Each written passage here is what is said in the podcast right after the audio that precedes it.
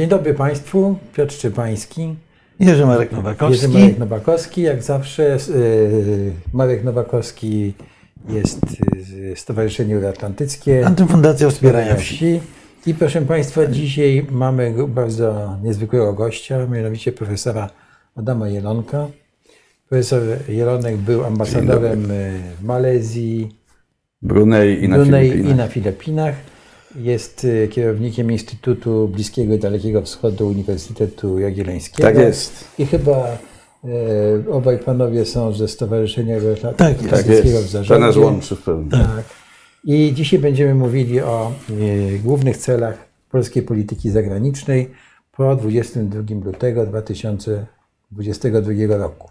A to Ale- będziemy mówili o tym, że de facto polska polityka zagraniczna się obudziła z letargu i w ogóle została chyba, ja bym powiedział, została zmuszona do tego, żeby zacząć Marku- formułować cele. Marku, dobrze, ale ja bym bo, by chciał, bo pytania e, do nas wpływały w międzyczasie, żeby wyjaśnić e, ten art- artykuł 5 Traktatu Północnoatlantyckiego, co on oznacza w praktyce. No bo e, lu- ludzie słyszą różne rzeczy, tak? I e, w tej chwili, jeśli można prosić, panie Krzysztofie, jest, jest tak? I No co on co, oznacza? co, co on oznacza w sensie takim, że jeśli my zostaniemy zaatakowani? Na przykład, Znaczy on oznacza e, rzecz jedną. Tak jak każdy traktat międzynarodowy właściwie, że w zależności od sytuacji nasi partnerzy zareagują tak, jak będą chcieli. Natomiast treść artykułu 5 pozwala każdemu z członków e, Paktu Północnoatlantyckiego na pełnowymiarową reakcję. Znaczy inaczej, natychmiastową. e, Państw, e, tak, e, atak na którekolwiek z państw, na przykład, nie wiem, Litwę. atak na Narwę w Estonii jest równoznaczny z atakiem na Waszyngton w Stanach Zjednoczonych, czyli krótko mówiąc, wszystkie państwa natowskie mają obowiązek zareagować. Natomiast oczywiście to nie musi być reakcja zbrojna. Zresztą artykuł 5 to jasno zastrzega, że e, włącznie z użyciem siły zbrojnej to będziemy reagować. Czyli oczywiście to nie znaczy, że w momencie, kiedy, e, nie wiem, przeciwnik jakiś napadnie na e, właśnie owo pograniczne miasteczko gdziekolwiek, to w tym momencie Amerykanie odpalają rakiety atomowe. Nie, no tak nie jest. Natomiast jest to y, dokument wymuszający natychmiastową reakcję na każdym, na poziomie każdego państwa, czyli bez narady, bez kolejnych posiedzeń, bez głosowania. To jest automat. Jakby. czyli mogę sobie wyobrazić coś takiego, że yy, yy, po polskiej szosie w okolicach Medyki jedzie, jadą dwie ciężarówki, które spada na nie rakieta yy, rosyjska, tak? I yy, nie wiem, Stany Zjednoczone czy Francja może w odwecie yy, zestrzelić w cudzysłowie dwie ciężarówki po stronie rosyjskiej. No, może, To- może, to- również, może również wystrzelić rakiety w Moskwę. To już jest kw- kwestia. No, no, Kwestia oceny. oceny Dobrze. sytuacji. Natomiast tak jak, jak mówię, to jest artykuł, który równocześnie zawiera tę samą logikę, co większość traktatów międzynarodowych, bo większość traktatów międzynarodowych w istocie polega na tym, że jest pozwoleniem na jakieś działanie. Że bardzo rzadko jest tak, że umowa mówi, że na wypadek, kiedy jedna kompania wojska napadnie na kogoś, to ty wysyłasz jedną kompanię, żeby napadła na niego. Tak nie ma. Tak nie ma, tak. Zazwyczaj jest to właśnie elastyczna reakcja związana z e, oceną sytuacji politycznej, z możliwościami danego kraju i tak dalej, i tak dalej. Marku, tu jest jeszcze jeden element, odpowiadając na Pańskie pytanie. Mianowicie, y, jeśli ta y, rakieta spadnie na te dwie ciężarówki przysłowiowe, to jeszcze wcale nie jest powiedziane, że mamy do czynienia de facto z napaścią. I my musielibyśmy jeszcze wtedy zdefiniować, czy jest to rzeczywiście napaść. W związku z tym, rzeczywiście artykuł 5 w sensie prawnym, prawno-międzynarodowym daje gwarancję, gwarancję bezpieczeństwa, ale nie daje takich gwarancji, jak my moglibyśmy się spodziewać, czyli pewnego automatyzmu wojny, pewnego automatyzmu odpowiedzi y, y, strony natowskiej. To nie jest w żaden sposób zagwarantowane. I, I dlatego Joe Biden powtarzał nieustannie, że każdy centymetr cal kwadratowy terytorium NATO będzie broniony. Czyli to jakby było wzmacnianie tego przekazu. Tak. Natomiast y, tu wiele, jeśli już byśmy kreślili takie scenariusze, co może się stać, gdyby, to wiele będzie, może zależeć od pewnej dynamiki konfliktu. I to jest bardzo, bardzo niebezpieczne, dlatego że w momencie, jeśli agresorowi. Agresor w tej chwili może być tylko jeden, możemy to mówić już bez poprawności politycznej. Tak. Agresorem będzie y, Rosja, jeśli będzie agresorem. To y, wiele zależy od dynamiki konfliktu. Y, możliwości uderzenia Rosji w tej chwili na kraje natowskie militarne są stosunkowo skromne, ale Rosja jest w stanie bez wielkich problemów, niestety, w bardzo szybkim czasie, na przykład zająć państwa bałtyckie. I wtedy zacznie być pewien problem. Oczywiście y, rozpocznie się w sensie prawno-międzynarodowym wojna pomiędzy mhm. NATO a tak. Rosją. Ale jakie będą jej konsekwencje? Czy y, rzeczywiście NATO zagwarantuje, zagwarantuje tym krajom suwerenność? To wcale nie jest powiedziane, dlatego że jednak trzeba pamiętać o tym, że NATO jest organizacją wielostronną, no teraz możemy powiedzieć, y, ja w każdym razie tak uważam, że NATO to są przede wszystkim Stany Zjednoczone. No nie, ale to jest zresztą powiedziane w traktacie waszyngtońskim, to jest bodaj w artykule drugim y, stwierdzenie, kto jest depozytariuszem dokumentów i de facto liderem tak. Y, paktu. To nie jest pakt, który jest powiedziane, że wszyscy są całkowicie równi, równi, bo jeden jest równiejszy. Tak, jeden jest równiejszy, ale trzeba pamiętać, że samo na to może reagować w sposób bardzo, y, bardzo zróżnicowany. Im bardziej, y, im większa odległość od samego zarzewia konfliktu, tym te reakcje mogą być bardziej zróżnicowane. A przede wszystkim, i to też widzimy w tej chwili przy okazji wojny w Ukrainie, y, niechęć do eskalacji konfliktu nadal dominuje w większości państw europejskich. Y, I to dominuje tak wśród polityków, jak i jednak wśród wielu społeczeństw. I my możemy oczywiście y, przedstawiać sobie rzeczywistość tak, jakbyśmy chcieli ją widzieć. A chcielibyśmy widzieć tę rzeczywistość, że NATO to jest jedna wielka siła, która nie odda pięć ziemi, że NATO to jest organizacja, która jest w stanie rzeczywiście podjąć skuteczne działania.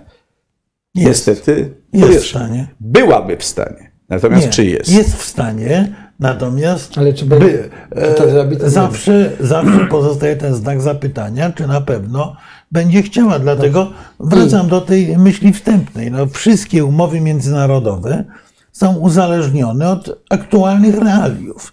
Myślę, że w tej chwili NATO byłoby zdolne do tego, żeby odpowiedzieć na dowolne naruszenie, ponieważ E, poziom napięcia, poziom pewnej mobilizacji politycznej i społecznej jest taki, że rzeczywiście uderzenie w terytorium natowskie najprawdopodobniej spowodowałoby reakcję militarną.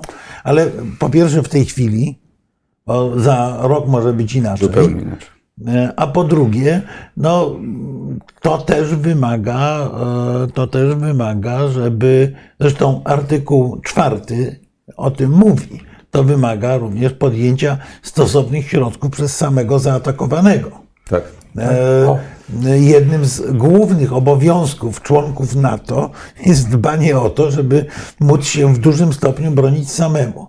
A jaka jest sytuacja, to przecież no doskonale to wiemy. wiemy ale skądinąd, jeżeli mówimy o krajach bałtyckich, to bardzo ciekawa ostatnio się odbyła debata e, wewnątrz NATO, e, e, zmierzająca do tego, żeby w sposób bardzo znaczący. O tym kiedyś tu mówiliśmy, ale to się pojawiło już w dyskursie. W sposób bardzo znaczący zwiększyć obecność wojskową, bo armie krajów bałtyckich są powiedzmy mikroskopijne. Tak, mikroskopijne. E, żeby znacząco zwiększyć obecność stałą natowską na tym obszarze, e, argument był taki, że nie można pozwolić, bo w myśleniu strategicznym rzeczywiście było coś takiego, że no, nie obronimy tych krajów, zajmą je, a potem je odbijemy. Natomiast po obejrzeniu tego, co działo się w e, licznych miastach e, Ukrainy, czy miastach i miejscowościach Ukrainy, no tu jest ta symboliczna bucza, ale obawiam się, że to nie jest ani najgorsza, ani największa ze zbrodni. Rozpoczęła się dyskusja, że jednak nie można pozwolić na zajęcie tego terytorium, ponieważ może to doprowadzić do aktów o charakterze ludobójczym, więc należy rozważyć E, podjęcie próby obrony, która jest potwornie trudna rzeczywiście, bo, bo, bo, bo tam odległości są takie e, i długość granicy z Rosją jest taka, że jest niesłychanie trudno je obronić, ale to się, to się też w debacie pojawiło. Ale Marku, to się pojawia póki co y, w debacie. Natomiast gdybyśmy rozważyli sytuację no nie, no, tu i teraz. Półtorej brygady jest w tej chwili rozlokowanych na terytorium tych krajów. Gdyby się pojawiło tu i teraz, to oczywiście możliwości y, Rosji są ograniczone, ale y, szanse na efektywną obronę są stosunkowo niewielkie. Trzeba też pamiętać również o tym, że obecność y, wojsk natowskich w Europie Wschodniej to jest przede wszystkim obecność, którą w każdym momencie tak, można, można, zmienić. Tak. To nie są trwałe bazy. Y, zresztą Amerykanie od tego bardzo stronią, bo jest to z punktu widzenia strategicznego uzasadnione. Nikt nie wysuwa swoich sił y, daleko na rubieże, bo te siły powinny y, tak naprawdę być przygotowane na kontrataki z obszarów, które są stosunkowo bezpieczne przed taką bezpośrednią agresją. No to... Proszę panów, ja proponuję, bardzo dziękuję za ten wstęp bo to był dobry wstęp do tego, o czym chcemy mówić, czyli do, y, o, o, o głównych, chcemy mówić o głównych celach polskiej polityki zagranicznej po 22 lutego. E, wiemy dlaczego 22 lutego. I, i wydaje mi się, że y, no, sprawna y, i efektywna polityka zagraniczna, przemyślana, jest no, niezwykle potrzebna jako bo artykuł 5 jest jej uzupełnieniem, prawda? Tak to ujmijmy. Także mieliśmy wstęp o artykule 5, a teraz zadaję panom pytanie o te e, e, główne cele polskiej polityki zagranicznej i w ogóle jak mamy podejść do tego zagadnienia. Czy my w tej chwili widzimy, czy mamy jakieś cele polityki zagranicznej, czy ona w ogóle istnieje, czy, czy panowie to widzą, czy znaczy ja, no to znaczy ja bym powiedział Chciałem tak. też Państwa bardzo przeprosić za spóźnienie dzisiaj e, e, i poprosić też tutaj Pana Krzysztofa, żeby nam wyświetlił pytania od e, uczestników. tak, natomiast ja, ja bym powiedział tak. W bardzo zamieszłych czasach w kabarecie Dudek był taki dialog, gdzie między innymi padało pytanie, jakie pani ma hobby? Na co odpowiedź brzmiała, a takie jak każdy, zjeść raz dziennie coś na gorąco i żeby do pierwszego starczyło.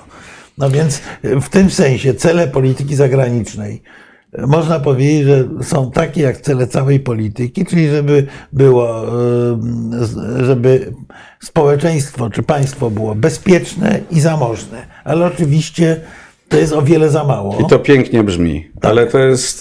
To jest o wiele jest, za mało. Tak, to znaczy przede wszystkim czy mamy jakąś strategię polityki zagranicznej? Nie mamy żadnej strategii polityki zagranicznej. To jest pewna bolączka.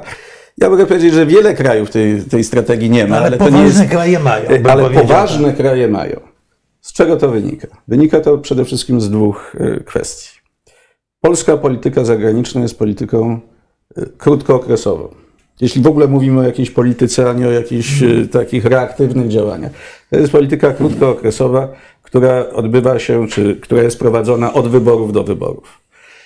Y, I w związku z tym y, nie ma pewnej zgody politycznej, chociaż taka zgoda polityczna, o ile trudno jest wypracować zgodę polityczną w kwestiach związanych z polityką wewnętrzną, z kwestią szkolnictwa, y, opieki zdrowotnej itd., tak to w tym przypadku taką zgodę można byłoby wypracować przy dobrej woli wszystkich stron Ale myśmy taką zgodę łatwo. przez całe lata mieli, bo jeżeli mówimy o strategii, to e, ja jestem e, zwolennikiem tezy, że e, my byliśmy za długo niewolnikami e, konceptu odzyskiwania niepodległości. To nam tak się wbiło w głowę, że cały czas mówiliśmy tylko o tej naszej niepodległości, nawet jak ona była. to y, jak się prześledzi debaty w okresie międzywojennym, to bardzo ładnie widać, że albo mówiliśmy o odzyskiwaniu, albo o obronie, albo utrwalaniu niepodległości. Otóż niepodległość mamy. Potem mieliśmy pewien dość jasny cel strategiczny, początku lat 90., y, zerwać więzy zależności od dawnego Związku Sowieckiego. To nam się znakomicie udało. Potem mieliśmy kolejny cel, marzenie. Marzenie Bogiem a prawdą, które e, było marzeniem e, polskich elit od, XVI, od końca XVI wieku. Czyli zarzucić kotwicę na Zachodzie, w tłumaczeniu na język polityczny, wprowadzić Polskę do NATO i do Unii Europejskiej. To nam się udało. I na tym I się potem- cele skończyły. Tak, i potem usiedliśmy, podrapaliśmy się po głowie i nie bardzo wiemy, czego chcemy dalej. Ja pamiętam taką uroczą scenę, jak tuż po naszym wejściu do NATO, to była późna wiosna roku 1999, pojechaliśmy z premierem Buskiem z pierwszą wizytą y, jako pełnoprawnego członka NATO y, do y, Kopenhagi. No i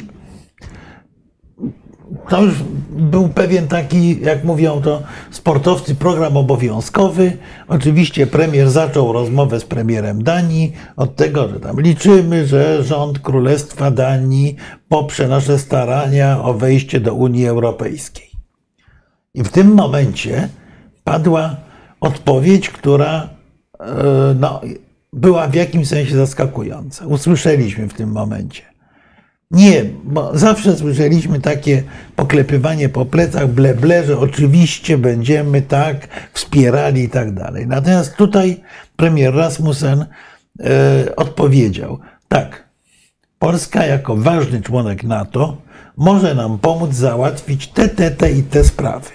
I wtedy my pomożemy wam w tym, tym i tym w procesie wchodzenia do Unii Europejskiej. Czyli krótko mówiąc, odebraliśmy lekcję polityki tej krótkoterminowej, że wszystko ze wszystkim się łączy, że poszczególne elementy tej układanki światowej łączą się w ten sposób, że powinniśmy y, członkostwem w NATO lewarować naszą pozycję w Unii Europejskiej, odwrotnie, powinniśmy dzięki temu, że jesteśmy w Unii, załatwiać różne rzeczy dużo lepiej, bądź czasami gorzej, nie wiem, w południowej Afryce i tak dalej, i tak dalej. Więc y, nagle weszliśmy w tę politykę praktyczną.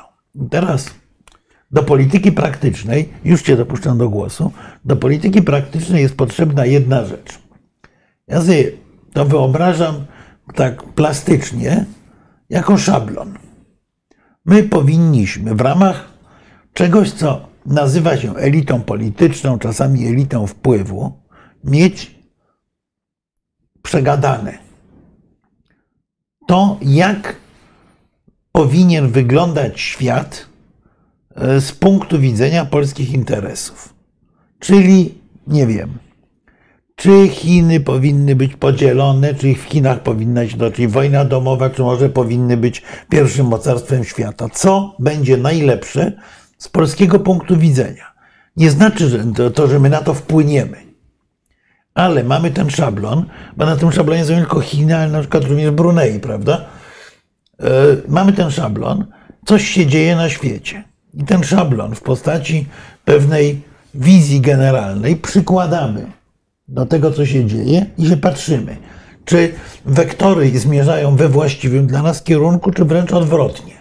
Bo to znacząco ułatwia myślenie o polityce. Musimy, czyli krótko mówiąc, yy, jako poważne państwo powinniśmy mieć opisany świat z punktu widzenia Polski. Po to, żeby móc dalej reagować w logiczny sposób, a nie reagować histerycznie albo tak, jak nam ktoś aktualnie podpowie. Tak, zwłaszcza, że tu ja się, ja się Marku z Tobą generalnie zgadzam, ale przede wszystkim to, co, na co należałoby y, położyć nacisk, to jest, to jest pew, pew, pewne minimum konsensusu pomiędzy elitami politycznymi. Są takie kraje, które realizują swoją politykę zagraniczną w horyzoncie stuleci. Takim krajem są Chiny. Jak ktoś mówi, że Chiny zamierzają natychmiast rozpętać wojnę światową, to jest y, y, próba przykładania kalki europejskiej, a tym bardziej, tym gorzej polskiej, że właściwie tam wszystko dzieje się w horyzoncie 4 lat czy 8 lat. Są pewne cele, które powinny być absolutnie nadrzędne i nie powinny one ulegać zmianom. To nie muszą być cele bardzo konkretne. Ja się, Marku, również z Tobą zgadzam co do tego, ale tutaj powiem coś przekornego i niewykluczone, y, y, niektórzy akurat słuchacze będą pewnie zadowoleni, ale nie, nie wszyscy. Mianowicie po tym, jak osiągnęliśmy te dwa cele strategiczne, czyli weszliśmy do Unii Europejskiej i do NATO, to w gruncie rzeczy, jak mantrę powtarzaliśmy, że naszym celem jest tak naprawdę utrzymanie się w silnym NATO i w silnej Unii Europejskiej.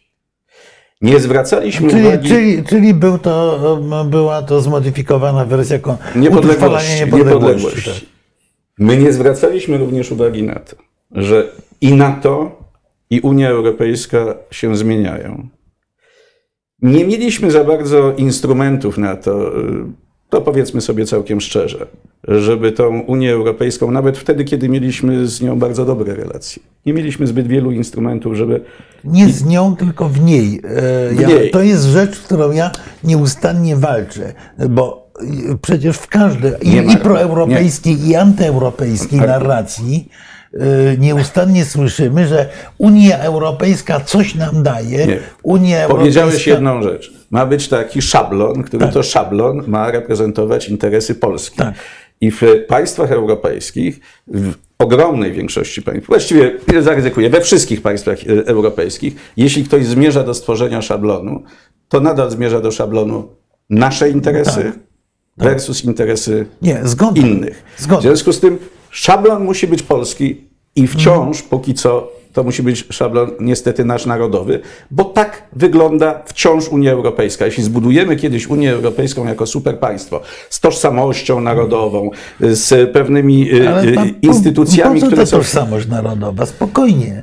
Dlatego, że inaczej wszyscy będą tak powtarza, mówili jak ja. Powtarzasz to, co mówiła Marine Le Pen w dyskusji z e, Macronem. E, mamy unikalne polskie doświadczenie podwójnej tożsamości e, z pierwszej Rzeczpospolitej, kiedy było się jednocześnie obywatelem Rzeczypospolitej i Litwinem, Rusinem, Polakiem. No wtedy to Marku jako, to jako działało. socjolog powiem, że no niestety to tak miało być, natomiast tej, Nie toż, ale tej tożsamości nie było w ogóle, dlatego że jeszcze do okresu przed II wojną światową znaczna część Polaków nie miała w ogóle żadnej No dobra, tożsamości i to w ogóle nie miała żadnej. Wchodzimy Tak, w kwestię wchodzimy w gotowej kwestię historii gotowej Polski, historii natomiast, Polski. Natomiast elity miały tę świadomość. Ale tymczasem Unia Europejska jest przede wszystkim organizacją o charakterze gospodarczym. Jest wspólnym rynkiem i pod tym względem Euro... utrzymanie nasze w Unii Europejskiej jest wyjątkowo cenne i wyjątkowo istotne. Unia Europejska nie prowadzi polityki zagranicznej. E, nie Y- prowadzi czy nie prowadziła? Wiesz co, y, na pewno do tej magicznej daty nie prowadziła, A- ale czy prowadzi, to my, się, próbuje. to my się przekonamy, bo No, próbuje. y, próbuje, dlatego że jest potężna, y, potężny nacisk opinii publicznej. Unia Europejska jest podatna na y, nacisk opinii publicznej, Bo ale jest demokratyczna. y, Unia Europejska jest biurokratyczna akurat, Ale natomiast y, y, społeczeństwa są, są demokratyczne. W związku z tym poszczególne państwa, nie tyle Unia Europejska, są pod potężną presją opinii publicznej. Ta opinia publiczna, y, y, oczywiście, kiedy jest moment kryzysowy, ona się mobilizuje. I ona się zmobilizowała w pewnym momencie. Ona się zmobilizowała w momencie wybuchu wojny. Czy ona będzie się y, mobilizowała w nieskończoność? Nie sądzę. Nie sądzę. Y, I wiara w to, że zbudujemy, że to będzie taki impuls, który y, spowoduje zjednoczenie wszystkiego i wszystkich, ja w to nie wierzę. Ja miałem kiedyś takie komentarze bardzo nie, niekochane w telewizji, kiedy była katastrofa smoleńska.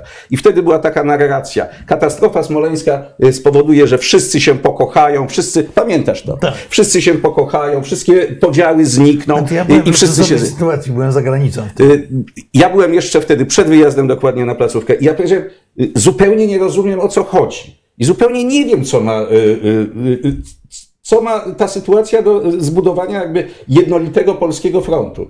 Y, nie wieszczyłem akurat tego, co się stało później, czyli że y, de facto y, katastrofa smoleńska przyczyniła się do jeszcze większej polaryzacji Polski i polaryzacji również polskiej polityki zagranicznej. Tak. Podporządkowanej niestety kadencyjności i podporządkowanej, zwłaszcza z punktu widzenia obecnej ekipy rządzącej, słupkom, politycz- słupkom poparcia społecznego. A dlaczego? No bo jak się powie, że Polska jest superpotęgą, tu przepraszam te osoby, które może z, wśród naszych widzów y, też tak uważają. Proszę Państwa, Polska nie jest żadną superpotęgą. Jesteśmy biednym y, krajem nie, no na dorobku, biednym, ale krajem na dorobku. Jesteśmy krajem, jesteśmy krajem nadal względnie biednym, ale jeśli będzie nam się cały czas powtarzało, że jesteśmy super, superpotęgą, Taki, taki przekaz y, co jakiś czas szedł. Ja ta, a, ja a pieniędzy mamy tyle, ile w ogóle byśmy tylko chcemy. Y, dokładnie. To słuchać to, to jest bardzo fajnie. Ja sam z przyjemnością tego słucham. Tylko, że tak niestety nie jest. Nie jesteśmy potęgą, bo gdybyśmy byli tą potęgą, to my moglibyśmy bez żadnego problemu ukształtować tą Unię Europejską w taki sposób, jak byśmy chcieli. A tu właśnie widzowie piszą, że Unia Europejska jest kształtowana przez e, projekt niemiecko-francuski. Tak.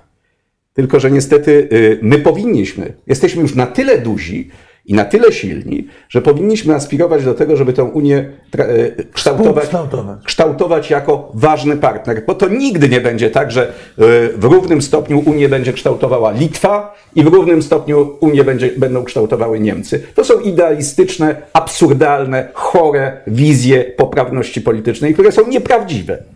Prawdą jest tak, e, Prawda jest taka, że silni kształtują instytucje międzynarodowe.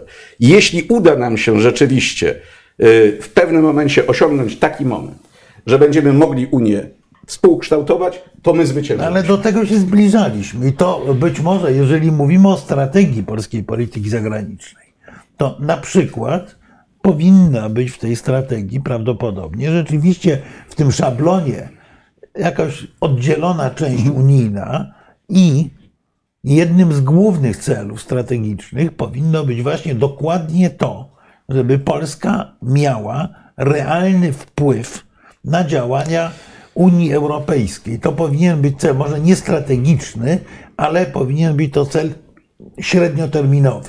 Myśmy przecież zabiegali nieustannie, w pewnym momencie z, ze sukcesem, żeby Polska znalazła się w gronie tak zwanej grubej szóstki.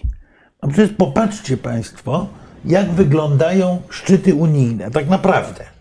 Nie tak, jak my pokazują nam to w telewizji. Zazwyczaj, jest, jeżeli są sprawy ważne, to zazwyczaj dochodzi do spotkania kanclerza Niemiec z prezydentem Francji. Konsultacje, spotkanie, otwarcie czegoś nieważne. Spotykają się. Potem dochodzi do niekoniecznie na szczeblu najwyższym, czasami, czasami eksperckim, do spotkania, do którego są doproszeni jeszcze Włosi, do którego są doproszeni Francuzi, do którego bywaliśmy i my dopraszani, a przestaliśmy być. To było na poziomach dyrektorów politycznych, czasami, czasami wiceministrów, ale też przed tym ważnym szczytem unijnym. I potem, jak w gronie tych naprawdę ważnych, dogadano pewne sprawy, no to nagle okazywało się, że ci reprezentanci największych krajów unijnych mówią wszyscy jednym głosem na tym, na, na posiedzeniu Rady Europejskiej, no i pozostałym nie pozostawało nic innego, jak się zgodzić. Prawda? Tak, tak to realnie wygląda. Jeżeli, mówię, jeżeli jest ważna sprawa do rozstrzygnięcia, ten poziom konsultacji jest mniej więcej taki trzy, trzyetapowy. I naszym celem, jak mówię, prawie go osiągnęliśmy, bo byliśmy dopraszani nie zawsze, ale zazwyczaj już w pewnym momencie, było znalezienie się w tym towarzystwie, które wtedy nazywało się grubą szóstką. Bo to była Wielka Brytania, która jeszcze nie wyszła z Unii, Francja, Niemcy, Włochy, Hiszpania i właśnie dopraszano do tego towarzystwa Polska. To były największe kraje unijne, które de facto, jeżeli na coś się zdecydowały, to wszyscy pozostali musieli to przyjąć do wiadomości. Sami na własną prośbę po roku 2015 się z tego grona wypisaliśmy i poszliśmy na zwarcie. Jeszcze pytanie, o co zwarcie? Bo tu być może jest jeden z elementów tej strategii. Bo niewątpliwie kwestia strategicznej natury to jest kwestia ewolucji Unii Europejskiej. Czy Unia będzie ewoluowała w kierunku fe realnej federacji, yy, mającej atrybuty wspólnego państwa, czy Unia będzie rozjeżdżała się w kierunku mniej lub bardziej luźnej yy, wspólnoty gospodarczej czy, czy Unii celnej. Te, bo tego typu organizacje, jak wiadomo, nie mogą pozostawać w bezruchu, muszą działać dynamicznie, ale zmieniają się w którąś ze stron.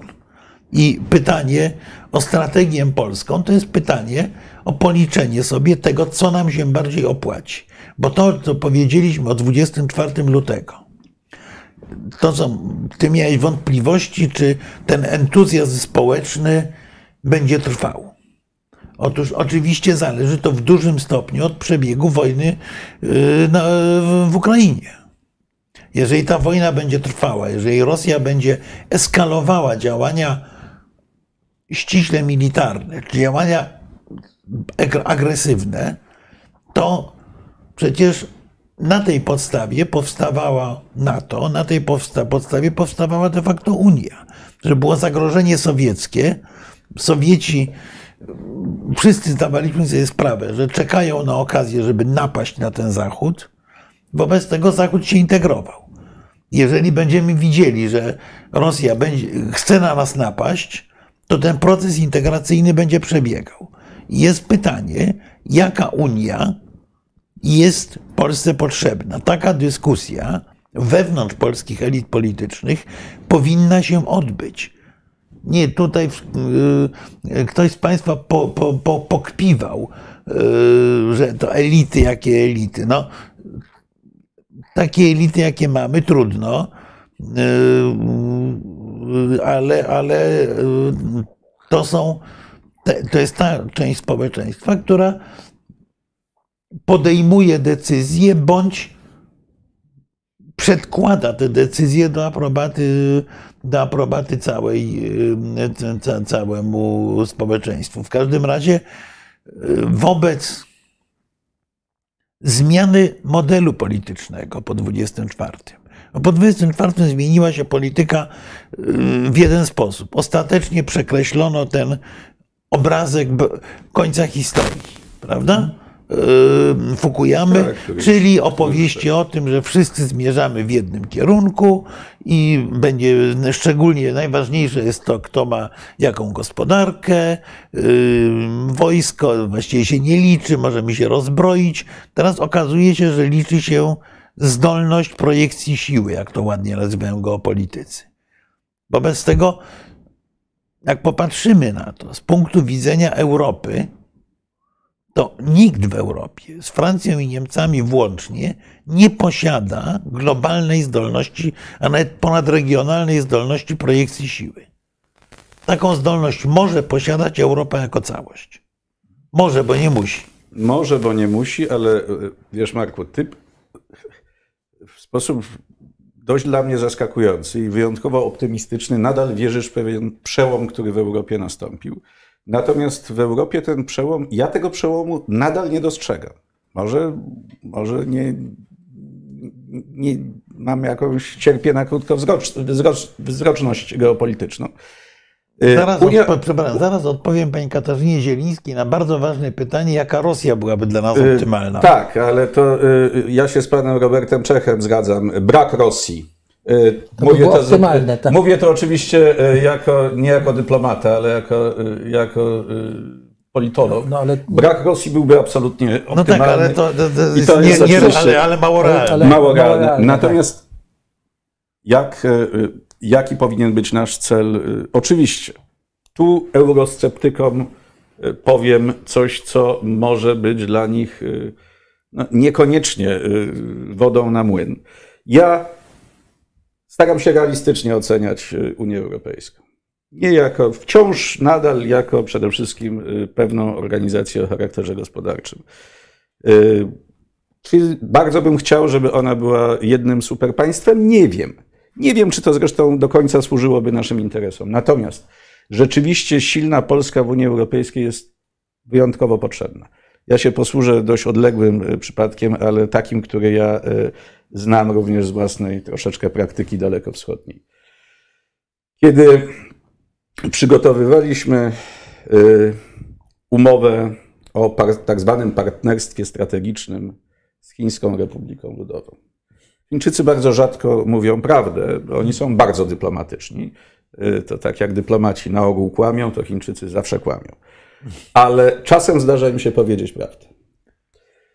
I wtedy dokładnie y, ówczesny szef państwa, czyli Hu Jintao, bo to jeszcze były czasy mhm. Bronisława Komorowskiego, powiedział prawdę, że Polska jest dla Chin niezwykle ważnym partnerem niezwykle ważnym partnerem. To wszystkich tak podbechtało, wszyscy się wyjątkowo dobrze poczuli, że Polska jest takim kluczowym mm. krajem na świecie, z którym każdy musi się nawet Chiny liczyć. Ale wszyscy zapominali tę drugą część wypowiedzi Hu Jintao jako bardzo ważny, e, silny punkt Unii tak Europejskiej. I o tym ludzie zapominają. Mhm. Chińczykom bardzo na Polsce zależało, bo Polska miała być oknem, oknem gospodarczym, ale też politycznym dla Chin w Unii Europejskiej. Czy mogliśmy z nimi w taką grę grać? Tak. Natomiast przeciwstawiono Ale to temu... nie tylko Chiny, słuchaj. Ja miałem ja dokładnie. Ja podaję ja pewien przykład, ja miałem, który ma pokazać, bo, Nie, bo Chiny to jest gigant, ale ja miałem dokładnie te, te, takie rozmowy w RPA kiedyś. Tuż przed naszym wejściem do Unii Europejskiej RPA nagle chciało mnóstwo pieniędzy tu inwestować, otworzyć jakieś różne instytucje.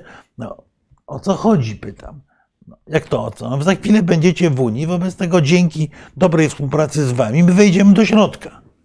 No to Dobrze, proszę proste. panów, to teraz ja, bo e, e, to, to wszystko, o czym panowie mówili, no to właściwie odniosłem wrażenie, dotyczyło okresu przed 24 lutego.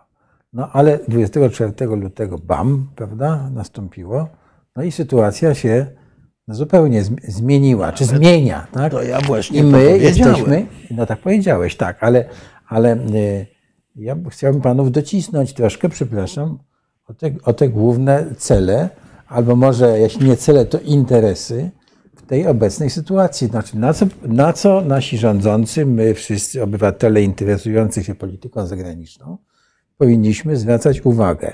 Tak? I jak, tu padło pytanie pani Katarzyny Zielińskiej. Tak, jakiej Rosja, Rosji potrzebujemy? Tak? Jest na przykład, tak. jak, jakiej chcemy, chcielibyśmy Rosji i co możemy zrobić? Czy to powinno być jednym z tych celów no, polityki? Drugie, drugie jakiej chcemy Ukrainy? Ona, oczywiście nie wiemy jeszcze, co z tej wojny się wyłoni. Tak? Trzecie, prawda, czy mamy, mm, y, y, y, co mamy zrobić z Niemcami, bo na razie nasz, nasz, nasz premier nie wiadomo właściwie czego chce, no bo ciągle wypowiada się. Wi tak, wiadomo, jak... czego chce. Chce być dalej premierem. Nie, ale dobrze, ale, ale nas, my musimy się wzbić ponad to, tak? I tak dalej, i tak dalej. Więc ta nowa, okay. ta nowa sytuacja nam stwarza jednak jakieś wyzwania. Okej, okay, to zacznijmy od tej Rosji. To zacznijmy od tej Rosji, bo e, padło, padło pytanie. Ja trochę będę z tą potem polemizował w sprawie unijnej, ale to jest druga kwestia, bo rzeczywiście kwestia Rosji, e, jakiej Rosji Polacy potrzebują. Ja akurat przyznam się szczerze, od tygodnia męczę się nad artykułem, który mam zamówiony dokładnie na ten temat, więc e, jakby mogę, mogę odwołać się do dylematu, z którymi, z którymi się zderzam, bo z jednej strony my oczywiście mamy usta pełne frazesów, że potrzebna jest tam Rosja potężna, demokratyczna i w ogóle wspaniała, tylko, tylko czy na pewno, czy na pewno, bo gdzie, bo to jakiej Rosji Polacy potrzebują jest elementem szerszego pytania, gdzie jest ośrodek polskich interesów. W którą stronę powinniśmy patrzeć? Prawda? Jest jasne. Y, jeżeli, jeżeli patrzymy na zachód, gdzie jest ośrodek naszych interesów, to być może taka demokratyczna, prosperująca Rosja wcale nie byłaby dla nas takim dobrym rozwiązaniem. Dlatego, że no, taka Rosja była w naturalny sposób dużo bardziej niż w tej chwili, tutaj padają te różne zarzuty, ośrodkiem, e, do którego odnosi się działalność głównych państw zachodnich, do których główne państwa Zachodu e, harmonizują swoją politykę. Więc być może, co zabrzmi okrutnie, Rosja niedemokratyczna, agresywna i na dodatek jeszcze szczęśliwie dość, yy, dość mało funkcjonalna w sensie ekonomicznym, być może jest dla nas najlepsza. Być może najlepszym przywódcą rosyjskim jest dla Polaków Władimir Putin.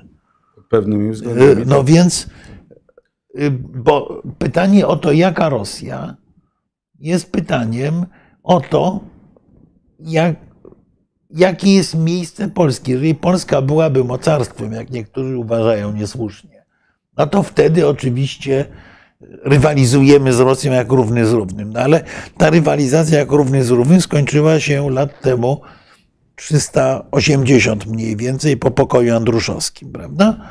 Więc tu Rosja ma cele strategiczne od XIV wieku, zasadniczo sprzeczne z celami polskimi. To się w istocie nie bardzo zmieniło. To jest kwestia o kierunek rozwoju, czy kierunek marszu, wielkie słowo cywilizacyjnego, obszaru zwanego niekiedy pomostem bałtycko-czarnomorskim. Tu oglądaliśmy mapę, którą rysował Samuel Huntington w, swoim, w swojej wojnie cywilizacji. I jak spojrzymy na ten odcinek wschodnioeuropejski, tutaj niestety ta mapa jest zafałszowana. Tak, nie ma tej Ukrainy Na Ukrainie i na Białorusi y, mapa cywilizacyjna Huntingtona przecina terytoria krajów na połowę, mniej więcej. To jest jakby dowód na to, że rywalizacja o ten obszar nie może być rywalizacją, tu wchodzimy w drugi element, nie może być rywalizacją polsko-rosyjską, ponieważ mamy za słabe argumenty. Ja nie uważam, Adamie, że jesteśmy krajem biednym, jesteśmy krajem w grupie, jesteśmy biednym wśród zamożnych. Tak, y, ale, ale, y, ale y, jeśli mówimy o tak. lidze graczy, tym, a nie tym, lidze tym, tak, statystów, to tak, jesteśmy w tym, w tym, w tym klubie, w którym siedzimy, mamy dziurawe buty, zgoda. Natomiast generalnie jesteśmy krajem poważnym i z aspiracjami. No jesteśmy gdzieś w okolicach. Głównie z aspiracjami. Nie, ale jest, no dobra, ale jesteśmy gdzieś w okolicach 20-25 miejsca na świecie, jeżeli brać skumulowaną wartość gospodarki, armii, terytorium, ludności i tak dalej. No, więc na 200 krajów to, to nie jest takie złe miejsce. Y, natomiast jaki, jesteśmy za słabi na rywalizację z Rosją jeden na jeden. Wobec tego nasz ośrodek zainteresowania jest na Zachodzie i naszym założeniem, jeżeli chcemy tę rywalizację z Rosją prowadzić o ten obszar szeroko rozumianego pomostu bałtycko-czarnomorskiego, to musimy mieć, to może być to rywalizacja nie polsko-rosyjska, tylko rywalizacja europejsko-rosyjska. Wobec tego Rosja, która jest nieakceptowana przez Europę, jest dla nas lepsza. Teraz, jeżeli mówić o wymarzonej Rosji, o takiej, która byłaby jednocześnie dobrym sąsiadem, dobrym partnerem gospodarczym i niegroźnym państwem, to musimy powiedzieć, że rzeczywiście brak Rosji, ale rozumiany w ten sposób, że Rosja podzielona na ileś, zresztą formalnie jest federacją, prawda? Rosja, która nie jest silnym, unitarnym państwem, bo z taką Rosją, jak mi mówił świętej pamięci Andrzej Sacharow, kiedyś y, w kraju, który ma dziewięć stref czasowych, nie jest możliwa demokracja. Y, I on twierdził, że potrzebuje Stanów Zjednoczonych Rosji y, jako, jako szansy na budowanie demokracji w tym kraju. Dobrze, więc Rosja podzielona na realne podmioty federacyjne, Rosja po przegranej wojnie z Ukrainą, czyli Rosja wyleczona z wizji wielkoruskiego imperium. To jest drugi element tej Rosji marzeń. Trzeci, Rosja zmodernizowana, czyli Rosja, która nie jest gigantyczną stacją benzynową, tylko jest krajem, który rzeczywiście zaczyna korzystać ze swoich mocy wytwórczych. Rosja ma ten potencjał. Ja dzisiaj ze studentami miałem akurat zajęcia z historii polskiej polityki wschodniej, gdzie studenci im przypomnieli, że przecież Rosja przed I wojną światową i po roku 1990 jest spichlerzem świata, jest największym eksporterem zbóż. Rosja w latach 70. i 80. była uzależniona od importu pszenicy ze Stanów Zjednoczonych. Tak. Wobec tego Rosja zmodernizowana to jest ta Rosja, która może być eksporterem, niekoniecznie czołgów, ale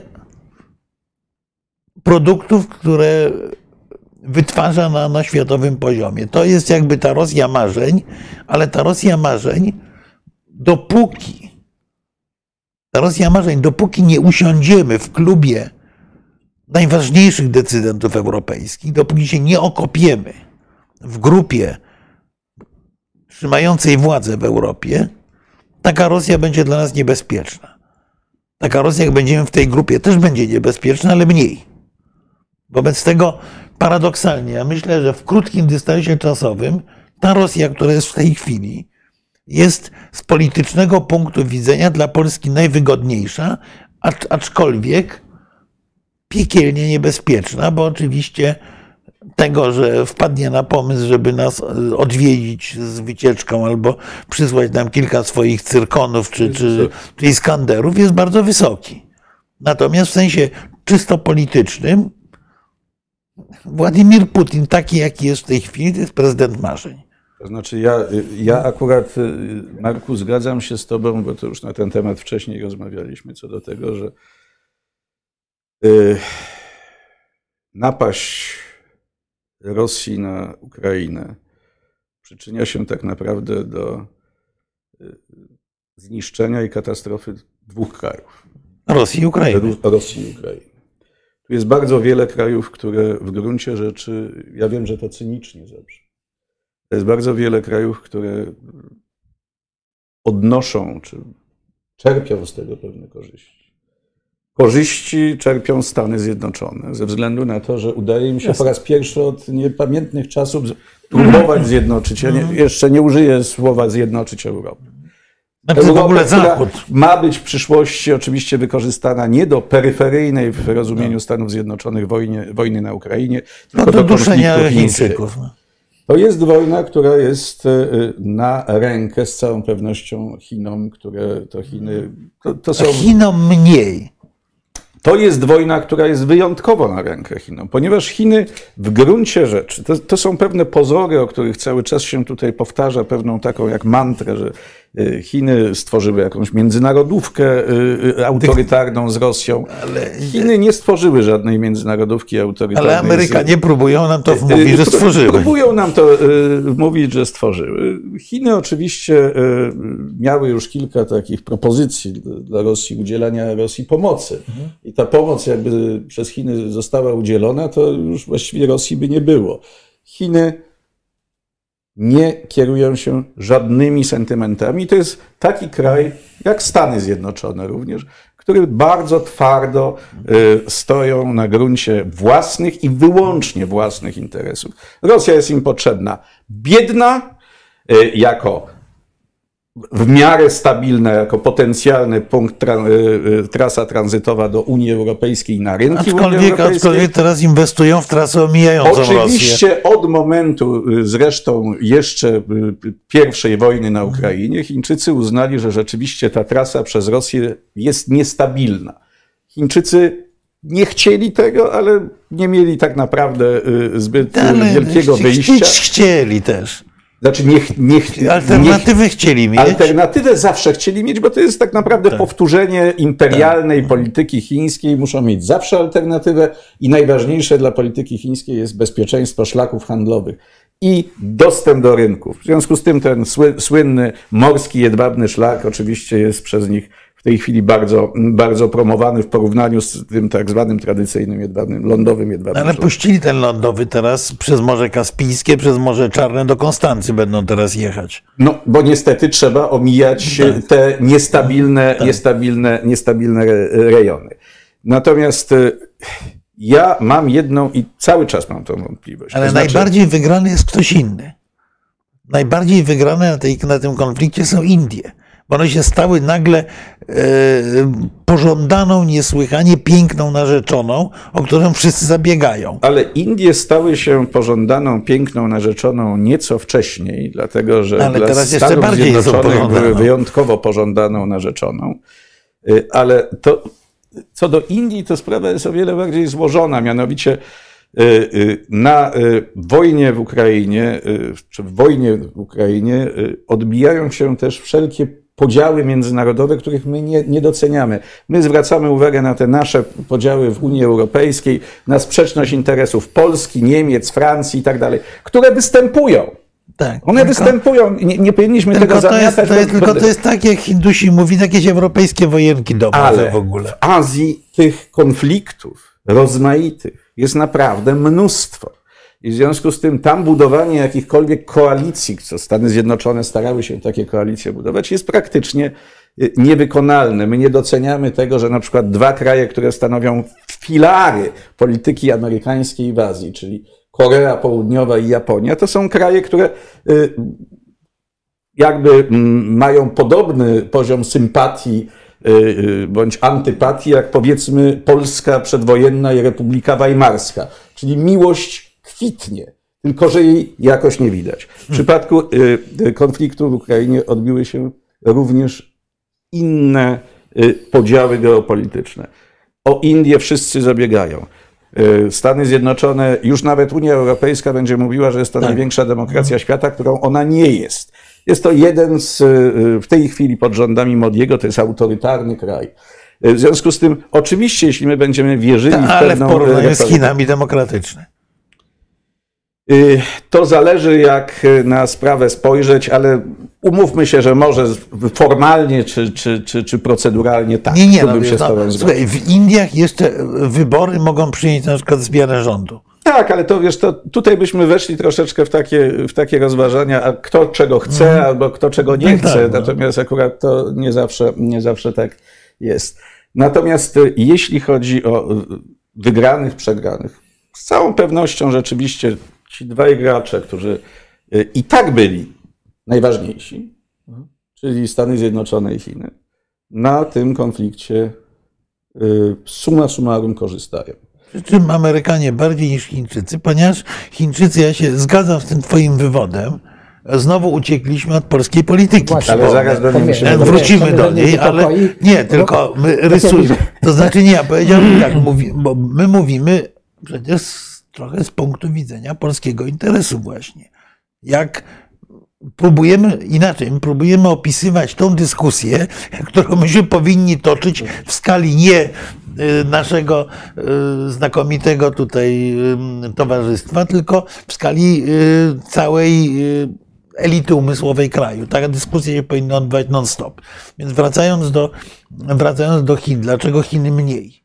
Otóż zgadzając się z tym wywodem, Chińczycy, Chińczykom grozi rzecz jedna. Jeżeli Amerykanie odniosą sukces, taki na jaki liczą, potrafią zdyscyplinować świat zachodni, łącznie właśnie z tymi lubiącymi się wzajemnie Chinami, Koreą i Japonią, to wtedy Chinom grozi, że zostaną z nominacji y, określeni jako y, członek y, autorytarnej osi zła i wtedy mogą się zderzyć z kłopotami y, y, w miarę solid- solidarnego przeciwdziałania jednak wciąż najbogatszego, wciąż produkującego powyżej połowy światowego PKB i wciąż najbardziej innowacyjnego Zachodu. To jest dla Chińczyków pewne ryzyko i dlatego mówię, że oni są mniej wygrani. Ale wiesz, ale to Z jest... kolei Hindusi, Hindusi są przegrani z nie. Hindusi na tym konflikcie są wygrani, ponieważ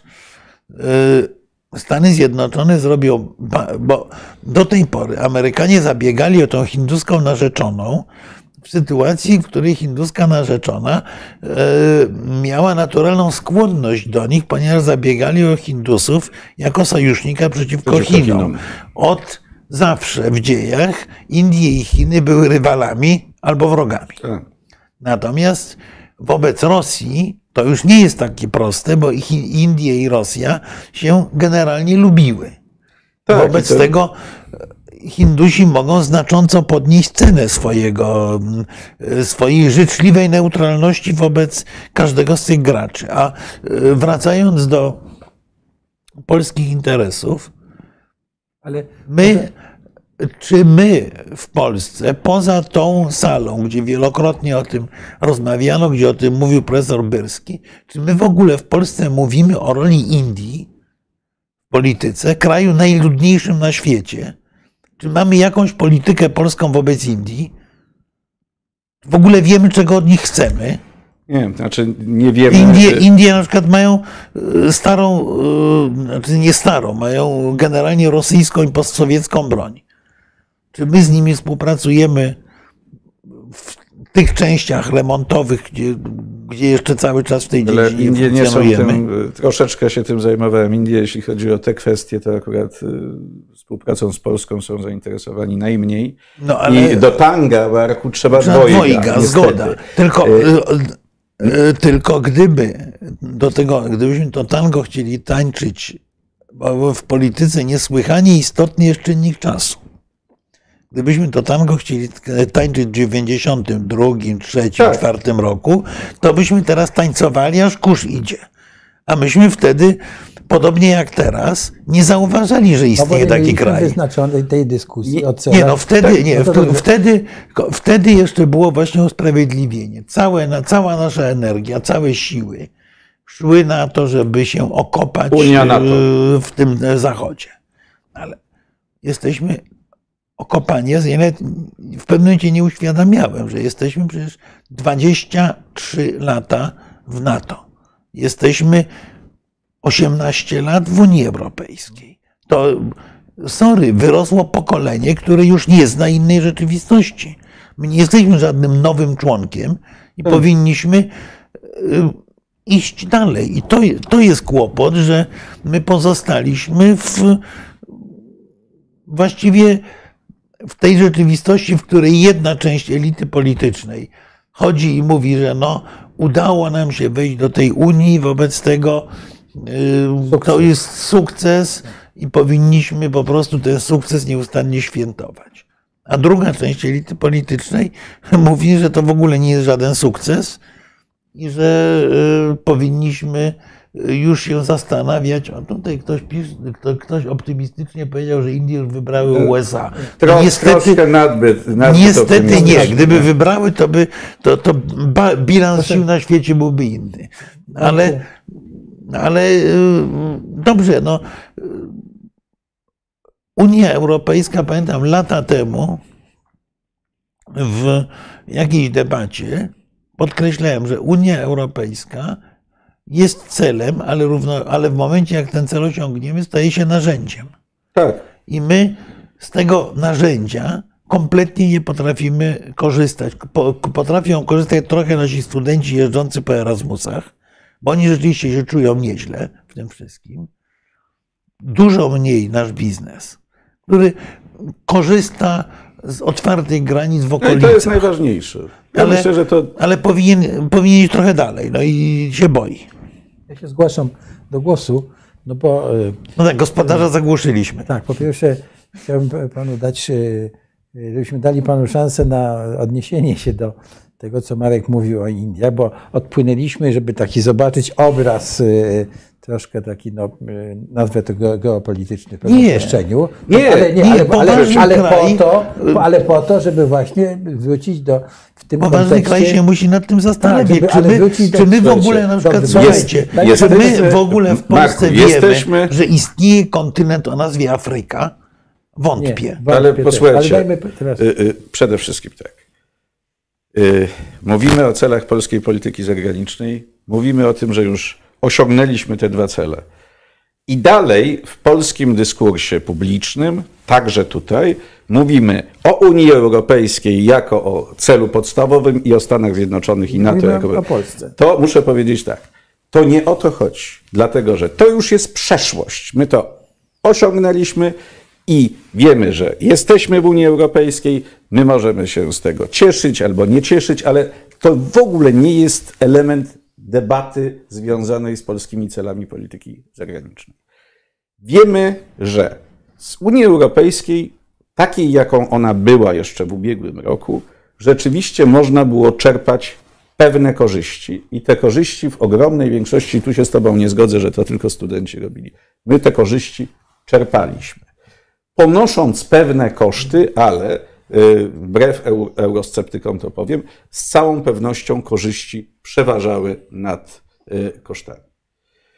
Y, Natomiast w tej chwili rzeczywiście my powinniśmy określić, co jest realistycznym celem w sferze polityki bezpieczeństwa, co jest realistycznym celem w sferze polityki gospodarczej, co jest realistycznym celem w sferze polityki handlowej itd. itd. Rzeczywiście my nie mamy tu zbyt wielkiego pola manewru i wyboru, bo niektóre nasze działania czy nasze cele strategiczne są wymuszone geopolityką i historią. Jeśli chodzi o kwestię bezpieczeństwa, sprawa jest jasna i absolutnie oczywista. My powinniśmy budować maksymalne, maksymalnie możliwy sojusz ze Stanami Zjednoczonymi. One są wprawdzie daleko, ale innych gwarantów bezpieczeństwa nie ma i praktyka Unii Europejskiej dowodzi tego, że nie będzie w prawdopodobnie nawet bardzo odległej przyszłości. Czy y, Ja nie powinniśmy- byłem takim pesymistą, ale czy powinniśmy, do tej pory było to Nie. fiasko za fiaskiem, y, dużo gadania, opowieści, y, inicjatywy y, niemieckie, inicjatywy Macrona, z których nie wynikało pod względem bezpieczeństwa dokładnie nic poza ogólnym bałaganem i próbą w ogóle absurdalną próbą budowania alternatywnego NATO europejskiego. Europa nie ma potencjału, Europa nie chce i Europa wcale y, nie jestem przekonany, czy w wyniku wojny w Ukrainie będzie w stanie zbudować taki potencjał, bo na razie Europa jest rozbrojona. Przypominam dzisiejsze tłumaczenie, y, czy to Brytyjczyków, czy to Niemców, że w gruncie rzeczy oni już właściwie wszystko oddali. tak. Co jest prawdą. Tak. Co jest niestety prawdą, bo y, po prostu to są kraje ogromnej większości rozbrojone. Jak my porównujemy polską armię i ukraińską, to y, pamiętajmy o tym, że armia ukraińska jest znacznie silniejsza od kilku Pod lat każdym od względem. naszej armii. Pod każdym y, względem. Pod każdym względem. Y, Jeśli chodzi... Najmocniejsza armia Zachodu, czyli francuska, ogłosiła, że amunicji i zapasów wystarczy im na tydzień. Tak, co zresztą pokazywały Tak. inne konflikty, gdzie y, najsilniejsza armia europejska, francuska była zaangażowana i okazywało się, że przy drugim tygodniu zaczyna Dzwonili brakować, do Amerykanów. y, dzwonili do Amerykanów, bo zaczyna y, brakować sprzętu. Unia jest rozbrojona, nie wierzę, żeby była gwarantem bezpieczeństwa. Nie mamy innego gwaranta bezpieczeństwa. To zgoda. Unia Europejska. Znaczy, ale nie tylko my, również nasi sąsiedzi, niemieccy, francuscy, Wszyscy, holenderscy wszyscy. nie mają. Ale w związku z tym gwarantem bezpieczeństwa są Stany Zjednoczone i gwarantem bezpieczeństwa, tu Marku to powiedziałeś i to trzeba o tym pamiętać, jesteśmy my sami. Tak. Jeśli sami nie zbudujemy armii, jeśli sami nie zbudujemy y, właściwej strategii obronnej, jeśli Tak. sami nie pomyślimy, bo może trzeba też o tym pomyśleć. Ja wiem, że powiem rzecz niepopularną, może trzeba zacząć myśleć o własnym programie jądrowym, a czemu nie? Mhm. Po, powiedzmy sobie to w końcu. Jeśli jest taka sytuacja, to my mamy sobie gwarantować bezpieczeństwo i nasz główny sojusznik. Jedyny sojusznik. Drugi element. Nie, no sojuszników mamy więcej, ale Tak, jeden je... sojuszników, ale jeden jest realny. Reszta to są sojusznicy, bardzo sympatyczni ludzie, bardzo sympatyczne kraje, bardzo sympatyczni politycy, tylko mają jedną wadę. Nie dysponują potencjałem wojskowym.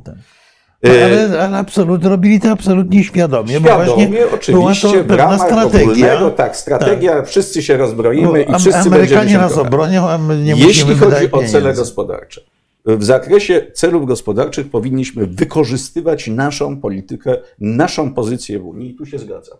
Czyli im silniej będziemy ulokowani w Unii Europejskiej, tym bardziej możemy to wykorzystywać do naszych relacji ze światem zewnętrznym.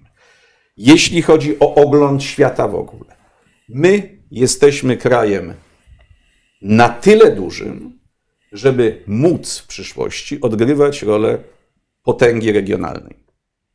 Ja myślę, że naszym celem strategicznym to jest osiągnięcie mniej więcej takiego poziomu wpływów. To byłoby ideałem potencjału gospodarczego, potencjału militarnego, jakim dysponuje w innym regionie świata Turcja, y, która może również, ale w sposób ograniczony, oddziaływać na kraje bardzo odległe, bo mało kto sobie zdaje sprawę z tego, że Turcja z Turcją jako krajem zmodernizowanym, niezależnie od tego, co będziemy mówili o obecnym przywództwie, y, krajem względnie otwartym na świat. Y, Turcja stanowi przykład dla wielu państw bardzo odległych. Absolutnie. W Malezji jest to numer jeden. Tak. Nikt nie będzie mówił w Malezji o Unii Europejskiej, bo w gruncie rzeczy traktują to jako taką dziwną y, sklejankę, z którą właściwie nie wiadomo, jak rozmawiać. Jeszcze, jeszcze byli kolonialiści nie chcą. Z Wielką Brytanią mają bardzo dobre, poprawne relacje, ale zdają sobie sprawę, że nie jest to kraj kluczowy.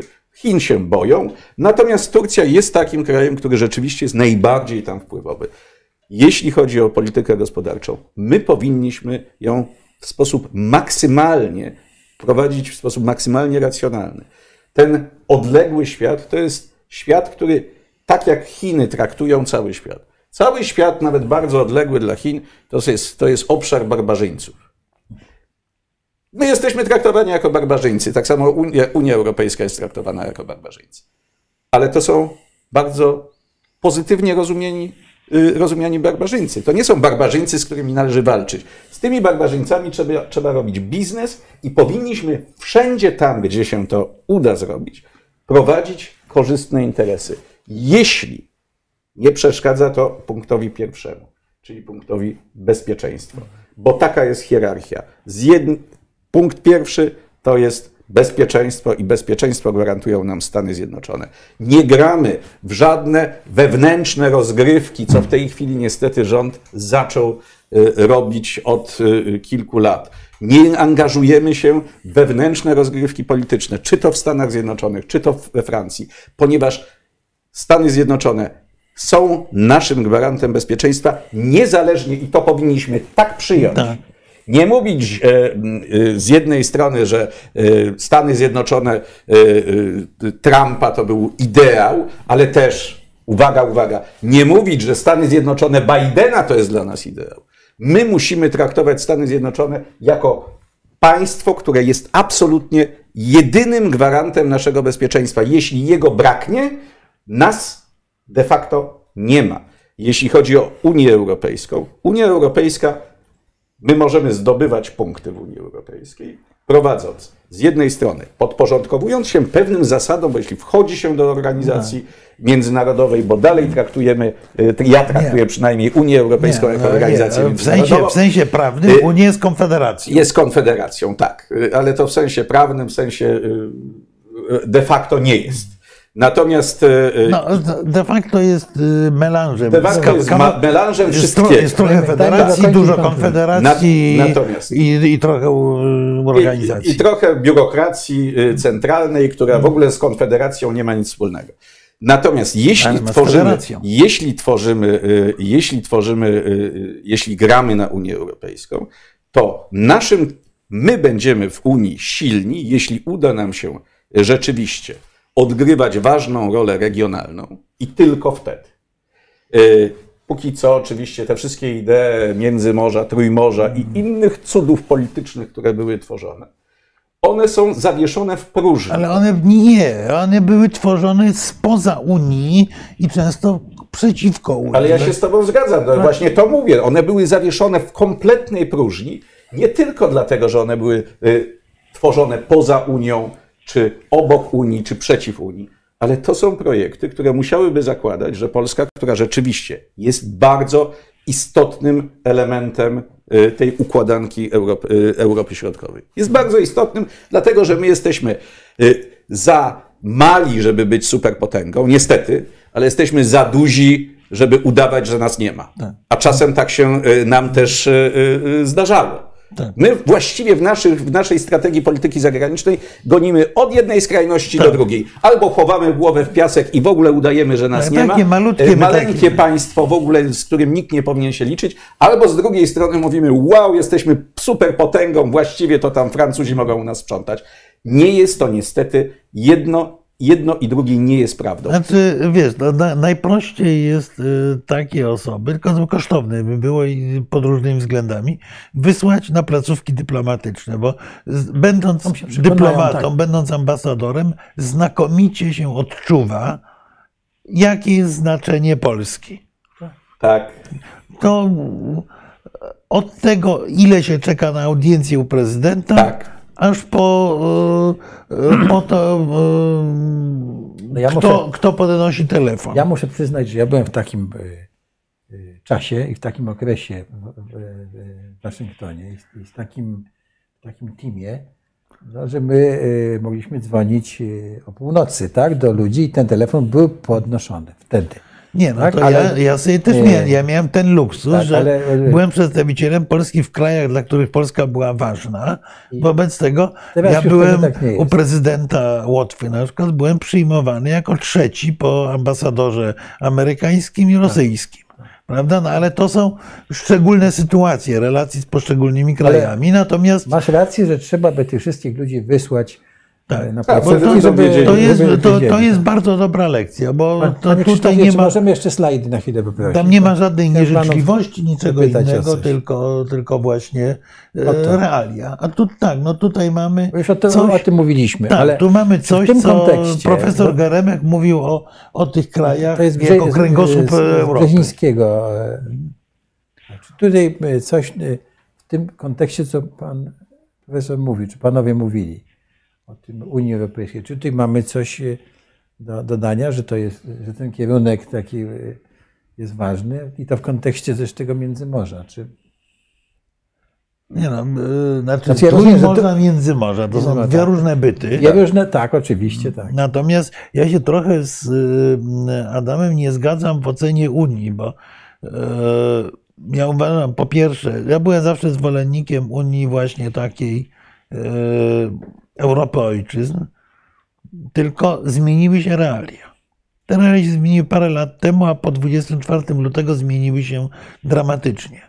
I jeżeli mamy mówić o polskiej polityce, to ona nie może być polityką turecką, ponieważ Turcja nie jest członkiem Unii, nie jest członkiem żadnej tego typu organizacji. Dla nas punktem strategicznym numer jeden jest uzyskanie w Unii Europejskiej jednego z pakietów kontrolnych. Nie najważniejszego, bo te dwa najważniejsze są niemiecki i francuski na pewno, ale z pozostałymi możemy i powinniśmy się ścigać, żeby uczestniczyć w podejmowaniu decyzji ogólnounijnych. Teraz, czy Unia powinna być bardziej zintegrowana, czy mniej, czy powinna być polityczna, czy gospodarcza? Otóż bez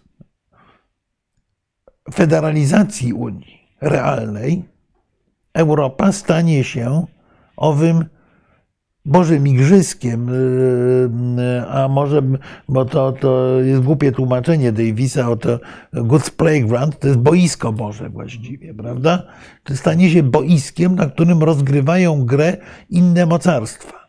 I to powinien być również cel, żeby do tego za wszelką cenę nie dopuścić. Mówimy o Stanach Zjednoczonych, czyli krótko mówiąc, nie polsko-amerykańskie, bo dla Amerykanów jesteśmy równie ważni jak dla Chińczyków, mniej więcej. Polska jest częścią Europy, istotną ze względów geopolitycznych dla Amerykanów. Wobec tego nasz interes to jest po pierwsze dopchnąć się do tego stolika numer jeden w Europie. Po drugie, za właściwie nie ma ceny, której nie powinniśmy zapłacić za utrzymanie mostu przez Atlantyk. Więź transatlantycka Tak. jest absolutnym, stuprocentowym polskim priorytetem. Też o tym w ogóle nie mówimy. Jeździmy do, jak, jak idioci jeździmy do Ameryki, słusznie, że jeździmy, tylko jeździmy do Ameryki i jednocześnie y, przeróżni mądrale chodzą, prężą mięśnie, my tu, prawda, z Ameryką przeciwko tej zgniłej gejropie prawie, że nie, co niektórzy nasi politycy tak powiedzą, tak? Nie. Bez, bez transatlantyckiego mostu dla Amerykanów jesteśmy nieistotni. Druga rzecz. Rzecz trzecia to jest kwestia polityki regionalnej.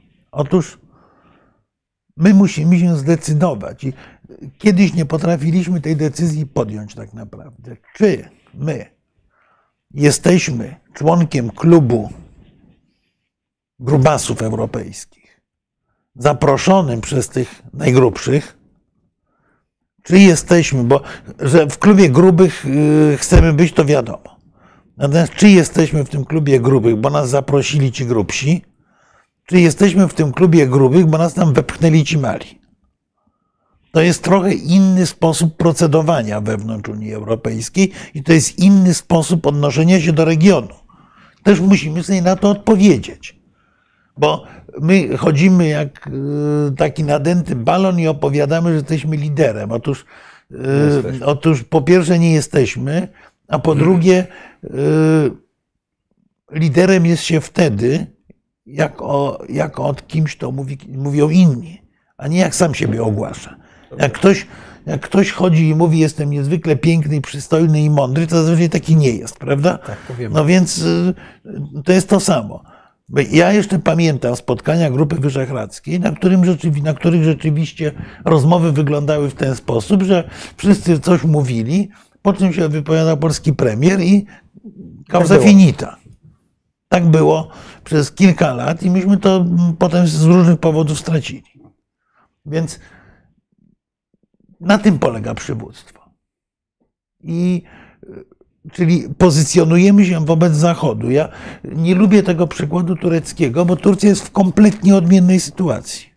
Jeżeli W byśmy jakim sensie, Mark? w takim sensie, że gdyby istniało owo mityczne NATO bis, którego Wałęsa nie chciał, ale któremu wciskano, że chciał, czyli krótko mówiąc, w towarzystwie Ukrainy, Białorusi, krajów bałtyckich, Europy Środkowej, tak, możemy być wtedy Turcją, ale to nie jest nasz punkt odniesienia. My jesteśmy w innym klubie. Czy my jesteśmy, y, Marku, w innym klubie? Turcja prowadzi pytanie. politykę posłuchaj, rozrabiaki. To jest, y, no tu pojawiło się, pojawił się taki, taki komentarz, że Turcja się rozpycha łokciami i prowadzi Mhm. politykę rozrabiaki. Ale pamiętajmy, zadałeś, my się zgadzamy co do tego i niezależnie czy to jest heglowski paradygmat systemowy, czy też nie, to y, my się zgadzamy co do tego, że Polska jest skazana na bycie jednym z grubych, jak to nazwałeś, krajów europejskich. Y, Polski nikt nie może wykreślić i wygumkować. To tak mogą zrobić z Węgrami. Y, Polska jest za duża, żeby y, w ogóle się z nią nie liczyć. Natomiast w polityce europejskiej jest to tak, że jeśli byśmy liczyli tylko na zaproszenie ze strony tych największych, to obawiam się, że na to zaproszenie y, możemy czekać bardzo długo, realne zaproszenie.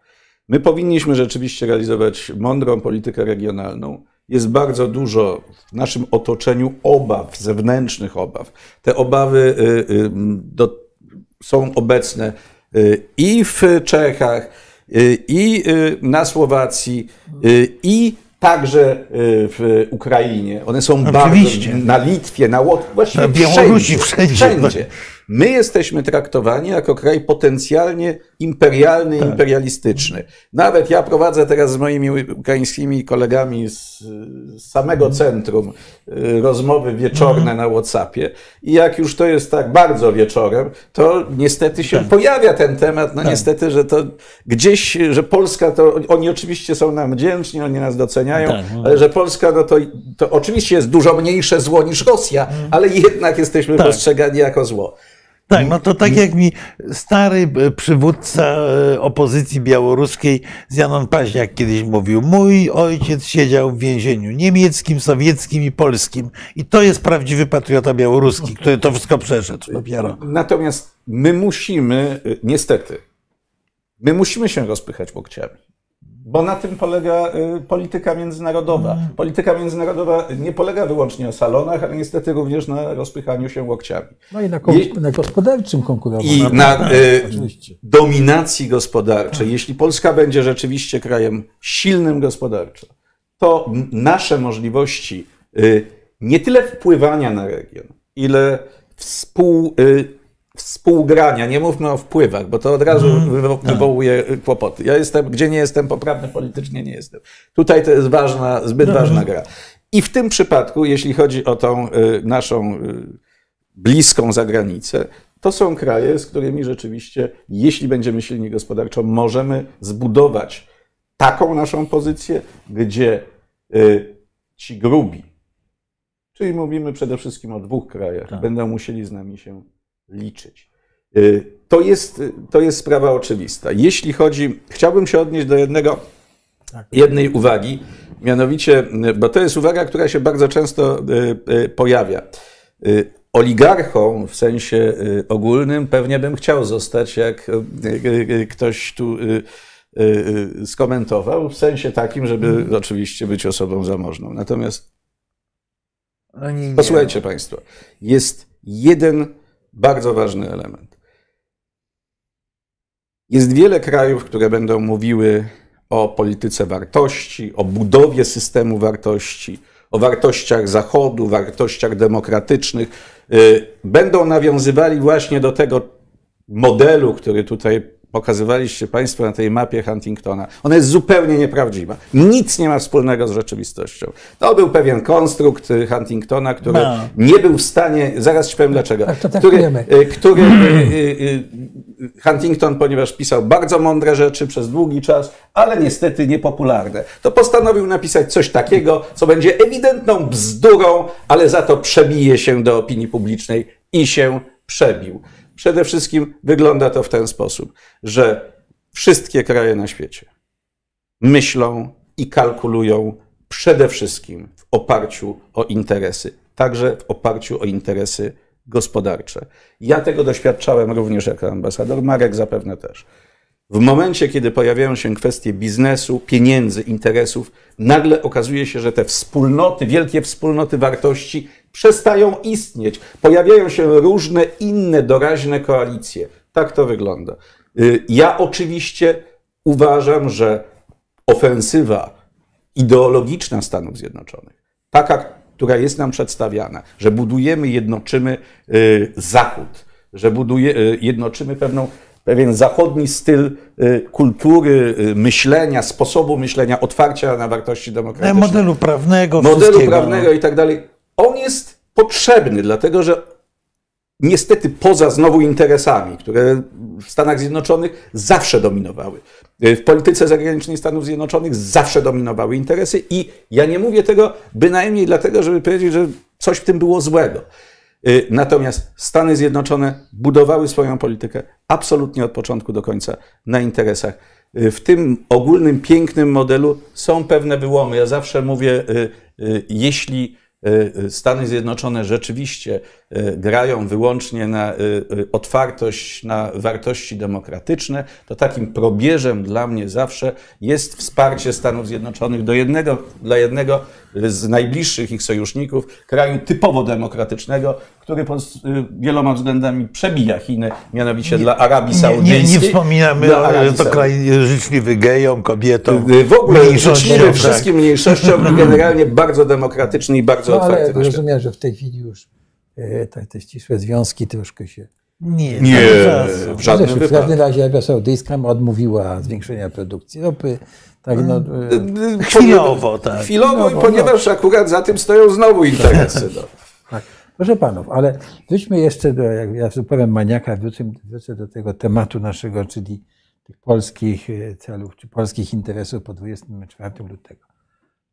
E, e, A co ze Skandynawią? Czy to jest jakiś dla nas interesujący To kierunek? jest, czy to coś ja się tu uważam, że Jest to zmieniło? dla nas kierunek Czy bardzo tutaj ważny. mamy jakieś cele? Tak, to jest jedno zresztą- pytanie. I Marku, tam jest pytanie od pani Zielińskiej, naszej. Mm, e, O Kaliningrad e, widzę tak, jest tak, tak, pytanie, to- ale to- to przy okazji, ale kwestia, do- zacznijmy od kwestia Skandynawii. Skandynawów.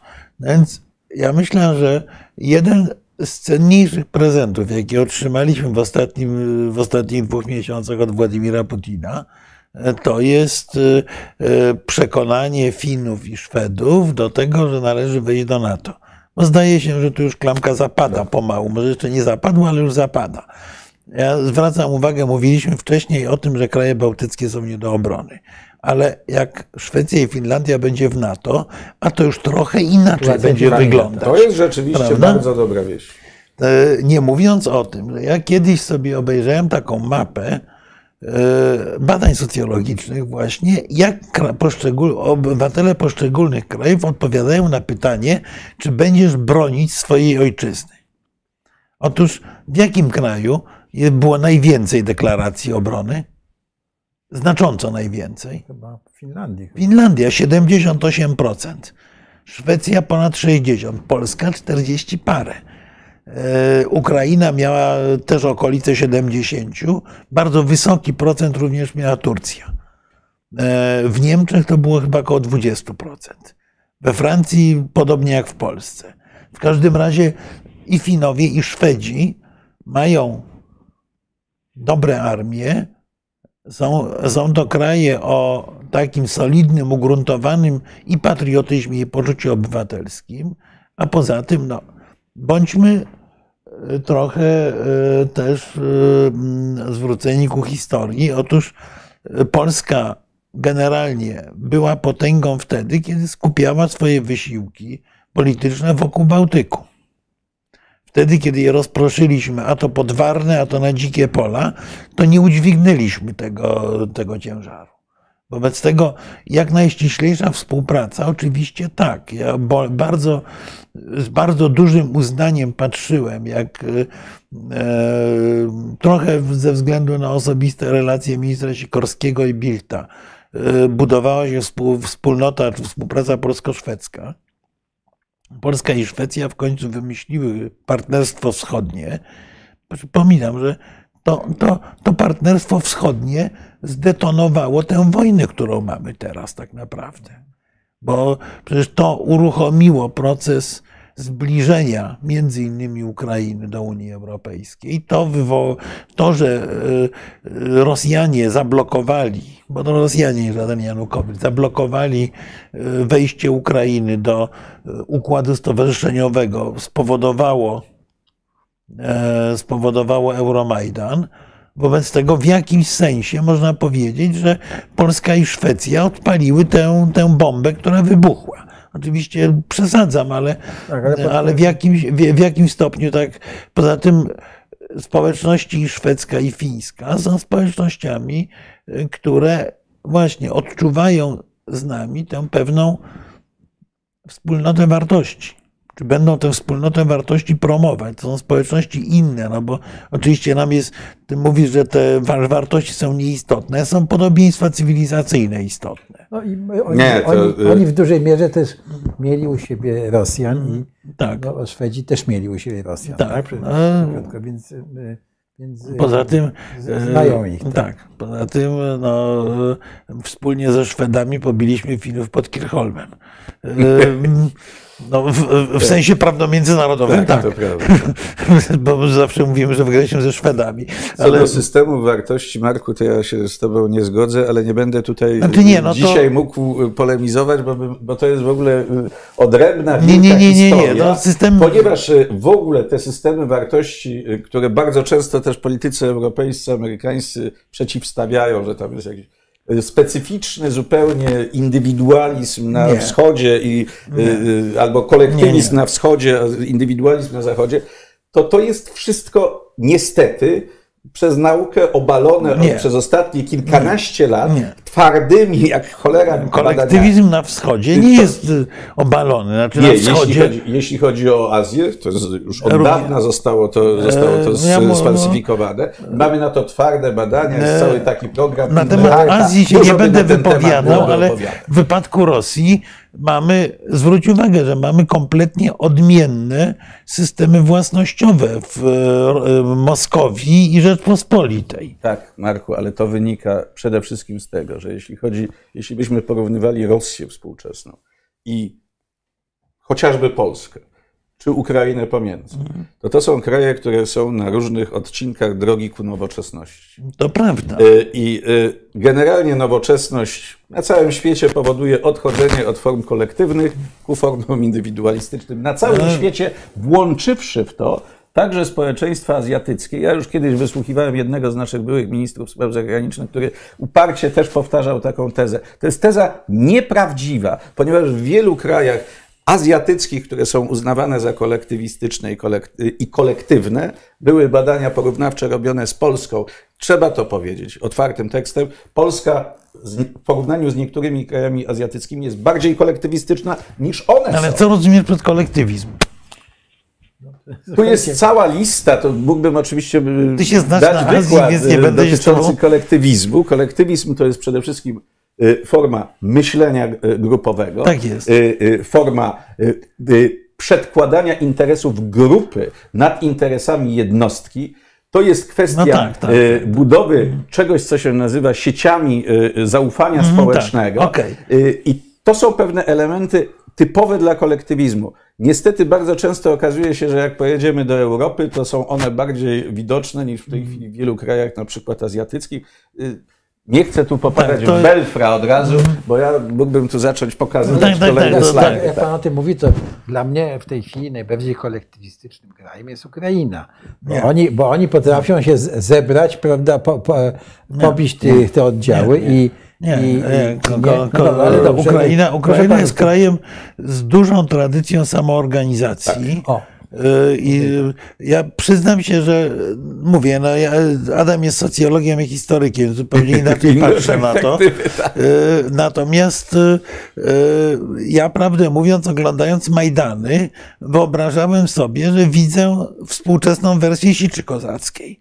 Tak naprawdę. Y, Więc Mam przed oczami ten obraz tego pisania listu. Tak, tak, tak, tak- tak, tak. Ale, ale generalnie przecież Majdan był właśnie fenomenem samoorganizacji. Tak. Prawda? To było coś niesamowitego w ogóle. Jak oni w parę dni się zebrali do kupy w obrębie ogromnego kraju, dwa razy większego terytorialnie od Polski. Zaczęli przyjeżdżać z tego Doniecka, z Lwowa, tutaj, namioty, wszystko. To, mm, opowieści rosyjskie, że to Amerykanie zrobili, y, to są y, od, od czapy, bo Amerykanie by nie dali rady. Znaczy, nie tylko Amerykanie o tym mówią, Tak, ale tak. niektórzy profesorowie u nas też o tym Tak. mówią, to Amerykanie. Więc mówię, no, to tylko oni by nie dali rady. No po prostu to rzeczywiście jest pewna zdolność samoorganizacji. Polacy są w ogóle gdzieś tak po środku. Mamy, ma, ma, mamy parę tych różnych tradycji, ale mniejsza o to, czy kolektywizm, czy nie kolektywizm. Yy, mówię o pewnej wspólnocie, yy, nie wiem, wartości cywilizacji, o tym mówię, że to jest nieistotne. No jednak dużo łatwiej jest To nam prowadzić dialog. W kontekście No tak, tylko właśnie tak.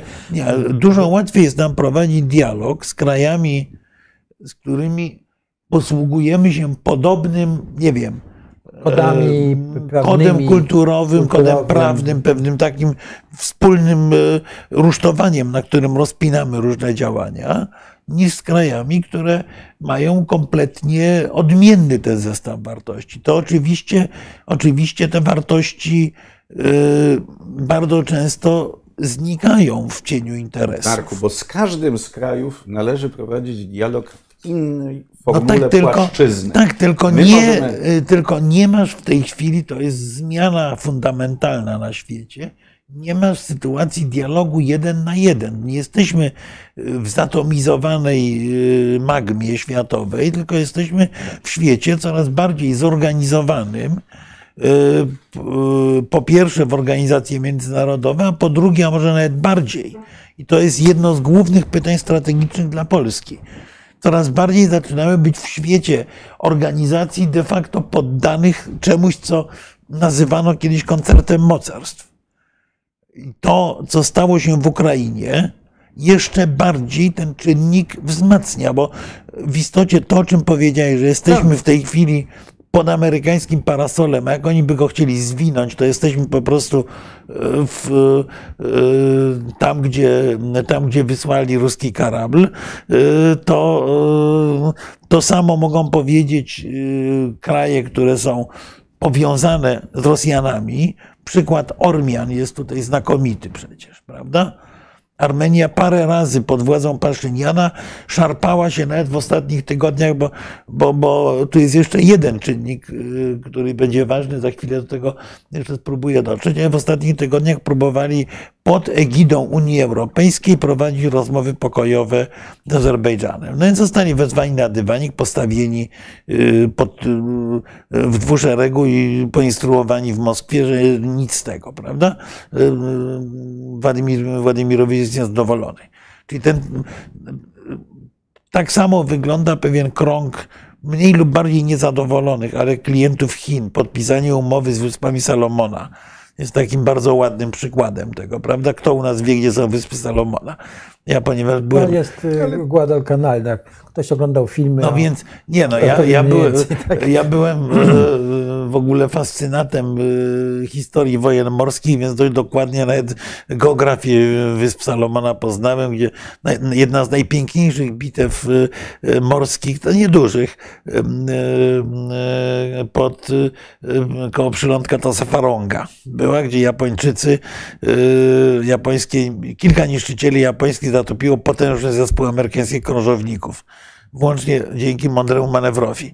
No i ta, ta, takich historii można powiedzieć dużo. W każdym razie, w każdym razie rzeczone Wyspy Salomona właśnie podpisały umowę z Chinami, która wprawiła w panikę przynajmniej Australię, jeżeli nie, e, jeżeli nie kogoś innego. Czyli znowu mamy tu kolejny krąg imperialny, trochę inaczej budowany, ale tu akurat, to jest akurat klasyka imperialna ta jest, umowa. To jest, znaczy klasyka imperialna, to jest, y, to jest pewien proces, który Chińczycy rzeczywiście ongi zapoczątkowali. Wszyscy wcześniej czy później liczą na. y, Wiesz, bo jak mówimy o takich umowach, czyli o y, podpisywaniu wzajemnych umów i uznawaniu Mm. przez coraz większą liczbę krajów y, y, idei mocarstwowości jednej Chin, chińskiej, tak. to y, są już y, stosunkowo nieliczne kraje, które, y, które jeszcze w tej kolejce y, czekają. No nie, nie, a no. niektóre w- z tych krajów prowadzą już od lat negocjacje z Chinami. tak. Takim krajem na przykład jest Stolica Apostolska, o czym się Tak. y, publicznie nie mówi. To jest w tej chwili No, ostatni kraj w Europie, który uz, nie Tak. uznaje, nie uznaje formalnie y, y, zasady jednych Chin.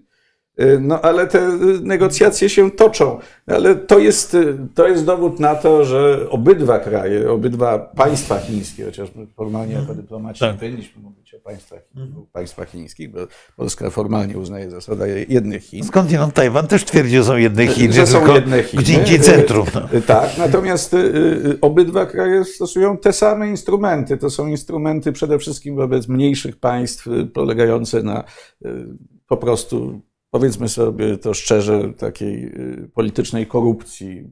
Jak jest jakiś mały kraj i Tajwańczycy tam dają na rozwój gospodarki mnóstwo pieniędzy. To jest rywalizacja, trudno mówić nawet o jakiejś Czyli rywalizacji. Wyspy Salomona były tym Y, przypadkiem. No ja nie mogę zapomnieć takiego y, przypadkowego momentu. Tutaj mam nadzieję, że moi przełożeni z MSZ-u mnie nie, y, nie, y, nie słuchają. Y, Generalnie ambasadorowie polscy nie mogą być obecni na żadnych imprezach tajwańskich. Natomiast y, y, y, przedstawiciel Tajwanu w Malezji zaprosił mnie na obiad.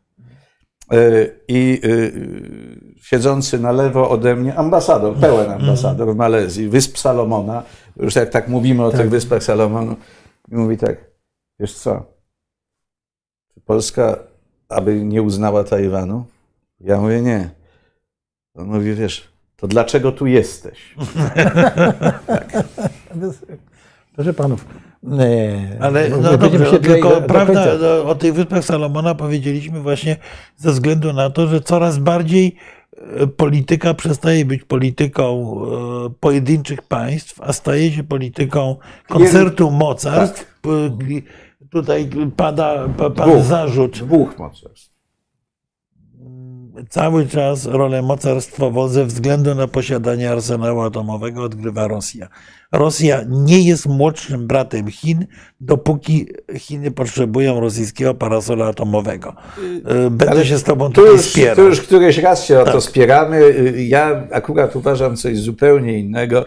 To słynne określenie Xi Jinpinga wobec e, Putina, że jest młodszym bratem. No tak, tak. Ono było różnie interpretowane, ale jedna z Nie, nie, to jest interpretacji jasne. to brzmi w taki sposób. No jesteśmy, jesteście młodszym bratem, kochamy się jak bracia. Ale ta rola młodszego brata była tak naprawdę zastrzeżona zawsze w y, polityce chińskiej dla wasali. Y, I to wcale nie brzmiało tak, y, y, tak kordialnie, jak się niektórym wydawało, że to jest jakiś nierozerwalny i potężny sojusz. Czy Chińczycy potrzebują parasola nuklearnego? Chińczycy tymczasem potrzebują przede wszystkim od Rosji i to już od lat. I powiedzmy sobie szczerze, tam cały czas dochodziło Nie, nie, do no, iskrzenia. surowców, te- te- surowców y, ewentualnie, jeśli by się dało, przepływu technologii, Tak. niektórych technologii, o których Tak, bo wiemy. Chińczycy z technologiami Ale marnie, mają jeszcze pozorom. problemy, wbrew pozorom, z niektórymi obszarami technologii. Tak. Ale to trzeba pamiętać, że y, y, dla Chin Rosja przestała być istotnym graczem. No, pow- powtarzam, z jednym zastrzeżeniem. Jeżeli by dochodziło do konfliktu zbrojnego amerykańsko-chińskiego, to, e, to układ jest taki jak między e, Rosją a Ukrainą, że jeden z graczy posiada broń rozstrzygającą, której może użyć, może nie użyć, natomiast drugi praktycznie nie ma. Tak. Wobec tego istnienie rosyjskiego arsenału atomowego jest dla Chin y, rzeczą co najmniej bardzo wygodną, a ja wręcz twierdzę, że jest dla nich y, elementem komplet, jest elementem niezbędnym, ponieważ nawet jeżeli Rosja nie wystąpi po stronie chińskiej, to samo istnienie pewnej równowagi strategi- broni strategicznej nie pozwoli Stanom Zjednoczonym na jednostronne uderzenie, ponieważ by się rozbroili w stosunku do Chin. To jest znowu lekcja, którą my odbieramy przy okazji Ukrainy, prawda? Że Rosjanie nie mogą wystrzelić w Ukrainę wszystkich swoich Iskanderów, bo nagle okazałoby się, że nie mogą napinać mięśni przed Zachodem. Wracając do tego, co to znaczy dla Polski. To znaczy dla Polski bardzo dużo, bo ja uważam, że jedną z gorszych rzeczy, która jest w naszym myśleniu o polityce zagranicznej, jest szczególnie obecnie rządzącej ekipy, to, to, to, to jest wręcz bolesne, jest niezdolność posługiwania się instrumentami dyplomacji wielostronnej, które Tak, to- są to- to- nieba, niebywale ważne i my powinniśmy Odbudować to w jakimś sensie. znaczy, powinniśmy w ogóle zacząć budować. Powinniśmy na przykład kształcić młodych dyplomatów w tym kierunku. Przecież myśmy zaprzestali to. Mówi, jak, mówi, wiesz, jak mówimy o strategii polskiej polityki zagranicznej, to prawdę mówiąc, to mi się trochę przypomina taka rozmowa u Lecha Wałęsy 30 lat temu. Jak poszedłem do Wałęsy, poproszony przez. E, pracowałem, wtedy, pracowałem wtedy w kancelarii prezydenta. jesteśmy. Poszedłem, byłem do Wałęsy, żeby go przekonywać, żeby poparł zwiększenie budżetu wojskowego.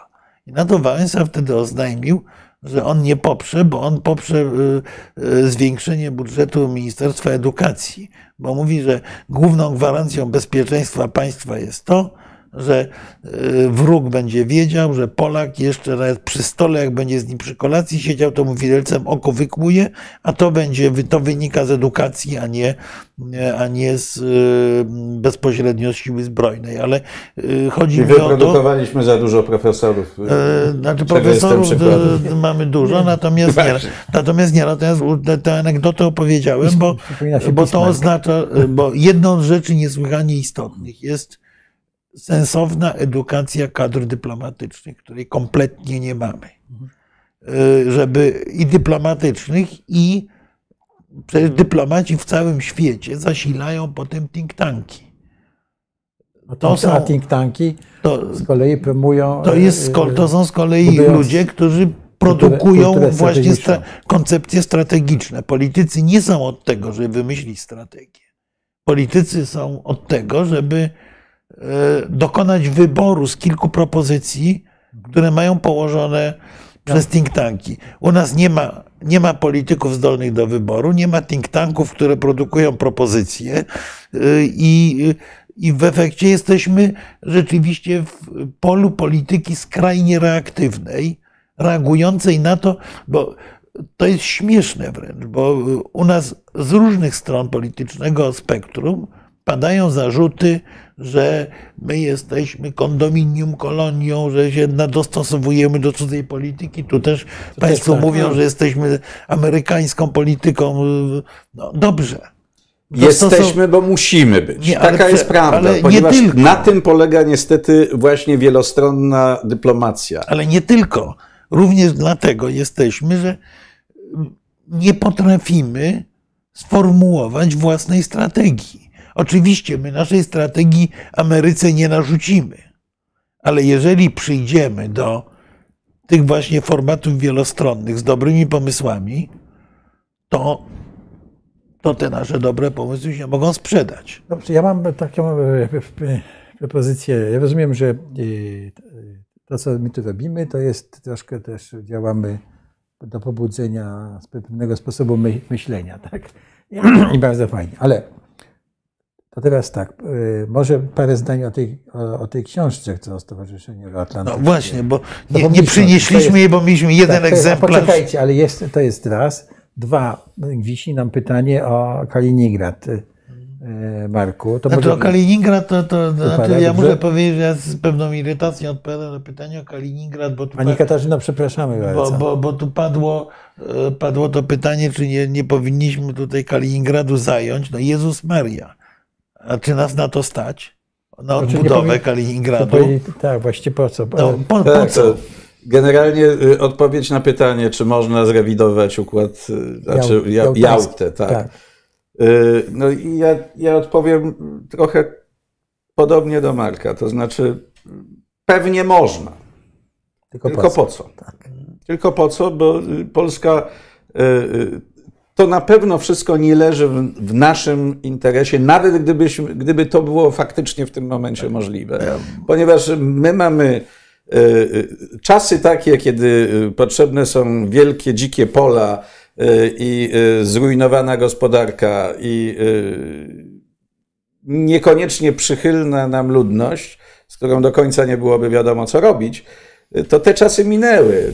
My mamy dość problemów tutaj, które jeśli rozwiniemy, y, jeśli rozwiążemy, to my będziemy tą superpotęgą bez kawałka Kaliningradu. Tak, i mamy, Tak, dość, to, i, i mamy dość zasobów. Albo, Tak, albo możemy je dokładnie. stworzyć mądrą politykę. Tak. Właśnie przez edukację i tak Nie, tego nie robimy. zdecydowanie. zdecydowanie. Ładnie. Nie, nie, nie potrzeba nam dodatkowych. E, także to, e, to jest. To, y, poza tym y, obawiam się, że i to może i- idzie o strategię, to jest to rzecz ważna. I znowu tutaj bym polemizował, polemizował jednym zdaniem w sprawie Turcji. Jeżeli o strategię, jeżeli idzie o strategię, to tutaj powiedzieli rzecz niesłychanie ważną a propos tej Jałty, że jednym z głównych celów polskiej polityki powinna być, powinno być budowanie stabilności, bo my byliśmy na ostatnich 30 latach niesłychanie wygrani. I żeby tę wygraną w sposób sensowny skonsumować, to powinniśmy zabiegać na wszelkie możliwe sposoby o zachowanie tyle stabilności, ile się da. Oczywiście e, 24 luty prawie wszystko zmienił, ale nie całkiem wszystko. E, aczkolwiek rzeczywiście jesteśmy, ty jesteś redaktorem, ja jestem jednym z autorów książki, którą napisaliśmy właśnie o strategii polityki zagranicznej e, i przeglądając ją zorientowaliśmy się, że żyjemy w nowej epoce trochę, że myśmy napisali niechcący książkę historyczną, a pisaliśmy książkę prognostyczną, no ale nie będę ci zabierał chleba jak autorowi. Tak, to znaczy y, mniej więcej dwa lata temu pojawiła się taka inicjatywa, która wynikała też z pewnych takich y, wspólnych spotkań, konferencji, które były y, organizowane ze środowiskami przede wszystkim opozycyjnymi, szeroko opozycyjnymi, bo taka rola opozycji, żeby partię rządzącą i politykę partii rządzącą, także w sferze polityki zagranicznej, krytykować. Spotykaliśmy się, spotykaliśmy się, no i w pewnym momencie doszliśmy do wniosku, że trzeba przygotować właśnie taką książkę, która byłaby z jednej strony podsumowaniem naszej polityki zagranicznej w takim ujęciu regionalnym, a z drugiej strony, żeby, żeby była prognostyczna, żeby budowała pewne, pewne programy na przyszłość. To jest książka, w której w gruncie rzeczy mamy rozdziały poświęcone bardzo różnym obszarom polskiego. Rozumiem, że pierwszy egzemplarz dopiero. Dopiero jest pierwszy egzemplarz, tak zwany egzemplarz sygnalny. Książka jest napisana pod redakcją naszego byłego ambasadora w Stanach Zjednoczonych i byłego wiceministra spraw zagranicznych, czyli Ryszarda Sznepfa. Ja tam jestem też skromnym współredaktorem, no ale mamy też znakomitości wewnątrz książki, takie, takie jak, jak Marka Nowakowskiego. Książka, w książce są przede wszystkim takie analityczne rozdziały poświęcone właśnie rozumieniu kwestii transatlantyckich, roli Rosji.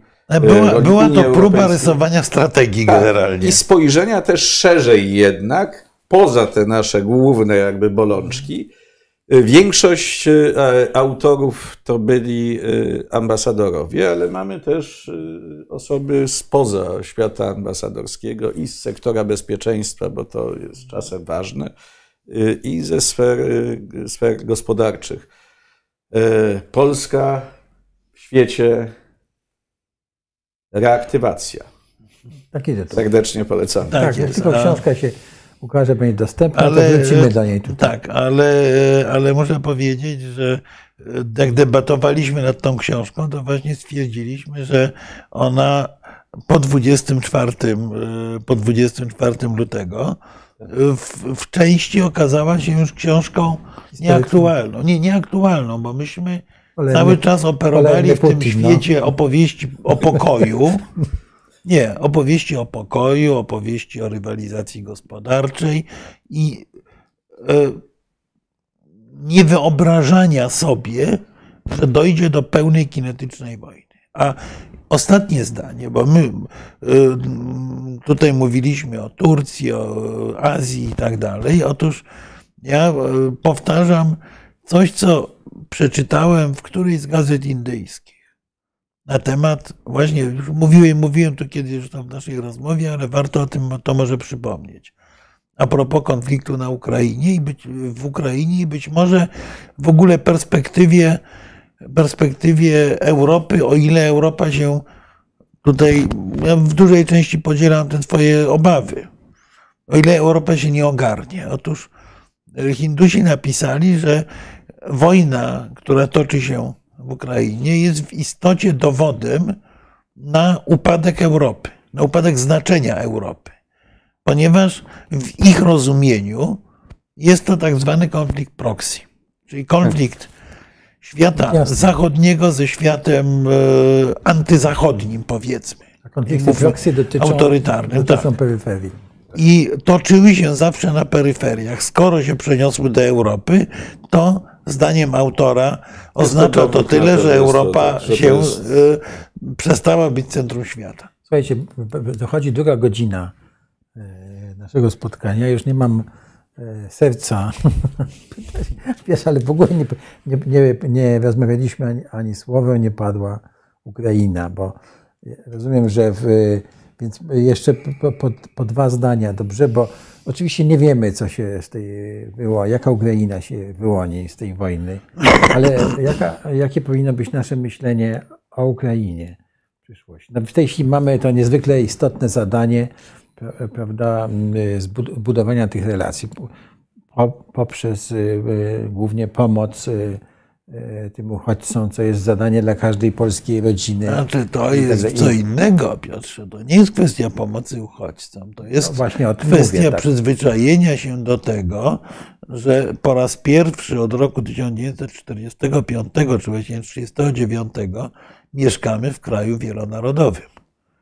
9% mieszkańców Rzeczypospolitej Polskiej to są w tej chwili Bierzmy pod uwagę, że przynajmniej y, połowa z nich dzisiaj chce wrócić. No, Wrócić. No, Doskonale. Poza tym- To będzie, to będzie 7%. To jest też rewolucja mentalna, ponieważ cała opowieść komunistów i endeków była opowieścią o wielkim sukcesie, jakim Było... było. Tutaj, tutaj jesteśmy oskarżeni o Tak, socjalizm. Tak. Nie przyznaje się w Nie, żadnym absolutnie, wypadku. absolutnie.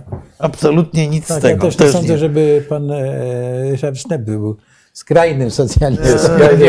Ale jeśli Ale- byłby, ale- odpowiadając w tak, ramach ale żartu, to mogę tak. powiedzieć, y, że ja jako zdecydowanie y, o poglądach zupełnie niesocjalistycznych, to by do, dowodziło tego, że rzeczywiście książka ma charakter międzypartyjny i pluralistyczny. pluralistyczny. Natomiast y, to jest rzeczą, która w ogóle jest warta oddzielnej rozmowy, bo e, wszyscy, którzy prowadzą, którzy badają tę, tę e, grupę uchodźczą, ale nie tylko, bo przecież mieliśmy mi- milion Ukraińców. Pamiętajmy, że mamy pół miliona Białorusinów w Polsce, świeżych. E, Też uchodźców, znaczy tych, którzy tak, tu zostać. tak, tych, ale- którzy uciekli spod reżimu Łukaszenki. No, ogromna część z nich zostanie. To oznacza, że my musimy się przyzwyczaić do czegoś, co dla Polski było pewną normą, tak naprawdę w historii. Byliśmy zawsze krajem wielojęzycznym, wielonarodowym, wielowyznaniowym. Bo przecież ci, którzy przyjeżdżają, to oczywiście w odróżnieniu od okresu międzywojennego to nie jest mniej, to, to, jest, to jest dużo lepiej, bo w okresie międzywojennym te mniejszości zamieszkiwały zwarcie na terytoriach, które najchętniej chciałyby oderwać od Polski. Prawda? W tej chwili struktura tej grupy ukraińskiej jest taka jak Żydów przed wojną, czyli mieszkają głównie w dużych miastach, rozproszeni na terenie całego kraju. Natomiast to jest coś nowego. My musimy się przyzwyczaić do tego, czy nie zbudować cerkwie ukraińskiego, nie rosyjskiego kościoła prawosławnego. Musimy się przyzwyczaić do tego, że być może No tak, powinni, tak muszą inaczej, powstać e, szkoły. To, jest ogromne- gigantyczne zjawisko. Zjawisko i gi- gigantyczne wyzwanie. Znaczy, to nas, to ale nas też bardzo zmieni. zadanie dla nas, e, które celem, e, jak, jak się w tym uporamy, no to e, możemy z tego mieć... To znaczy, możemy mieć są fantastyczne korzyści, bo fantastyczne korzyści. przecież połowa, połowa z tych uchodźców są dzieci.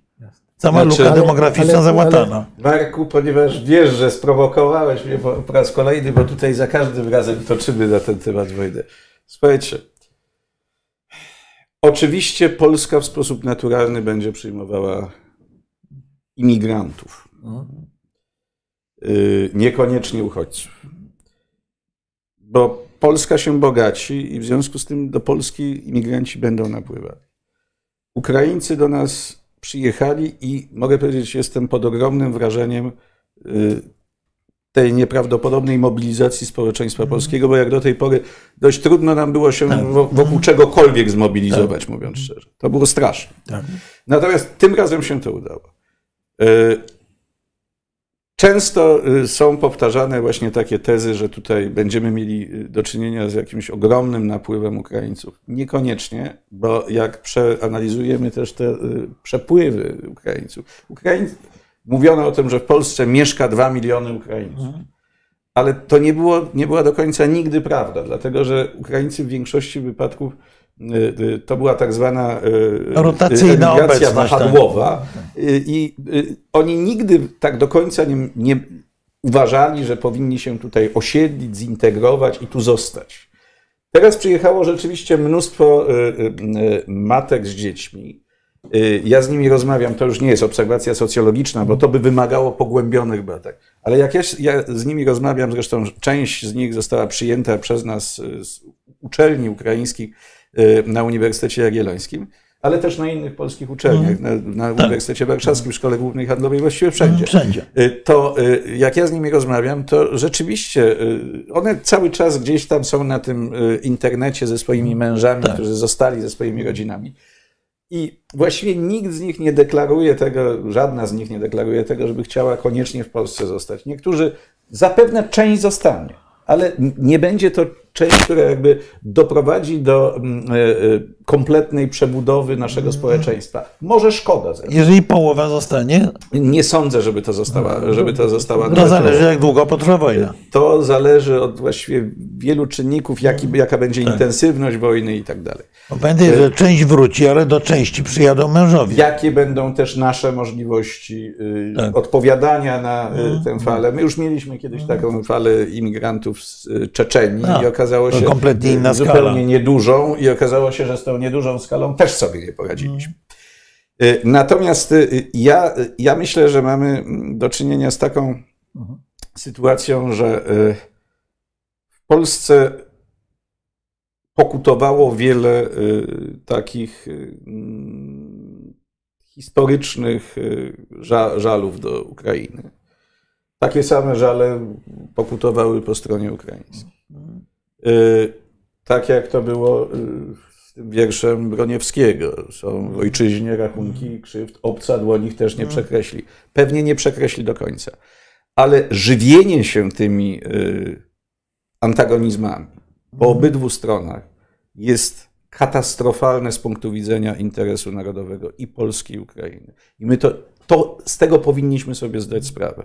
Nawet jeśli pamiętamy o różnych y, mm, takich drażniących kwestiach z przeszłości, dramatycznych, y, z jednej Ale czy z drugiej rozumiem, strony. że one jeszcze nie, nie, nie, nie są aż tak obecne w tej sytuacji. w tej Ale chwili. one były pod. y, My mieliśmy rzeczywiście do czynienia z, w pewnym momencie z eksponowaniem tych Tak, kwestii. mieliśmy. I z jednej strony to y, podsycało y, nieufność wzajemną.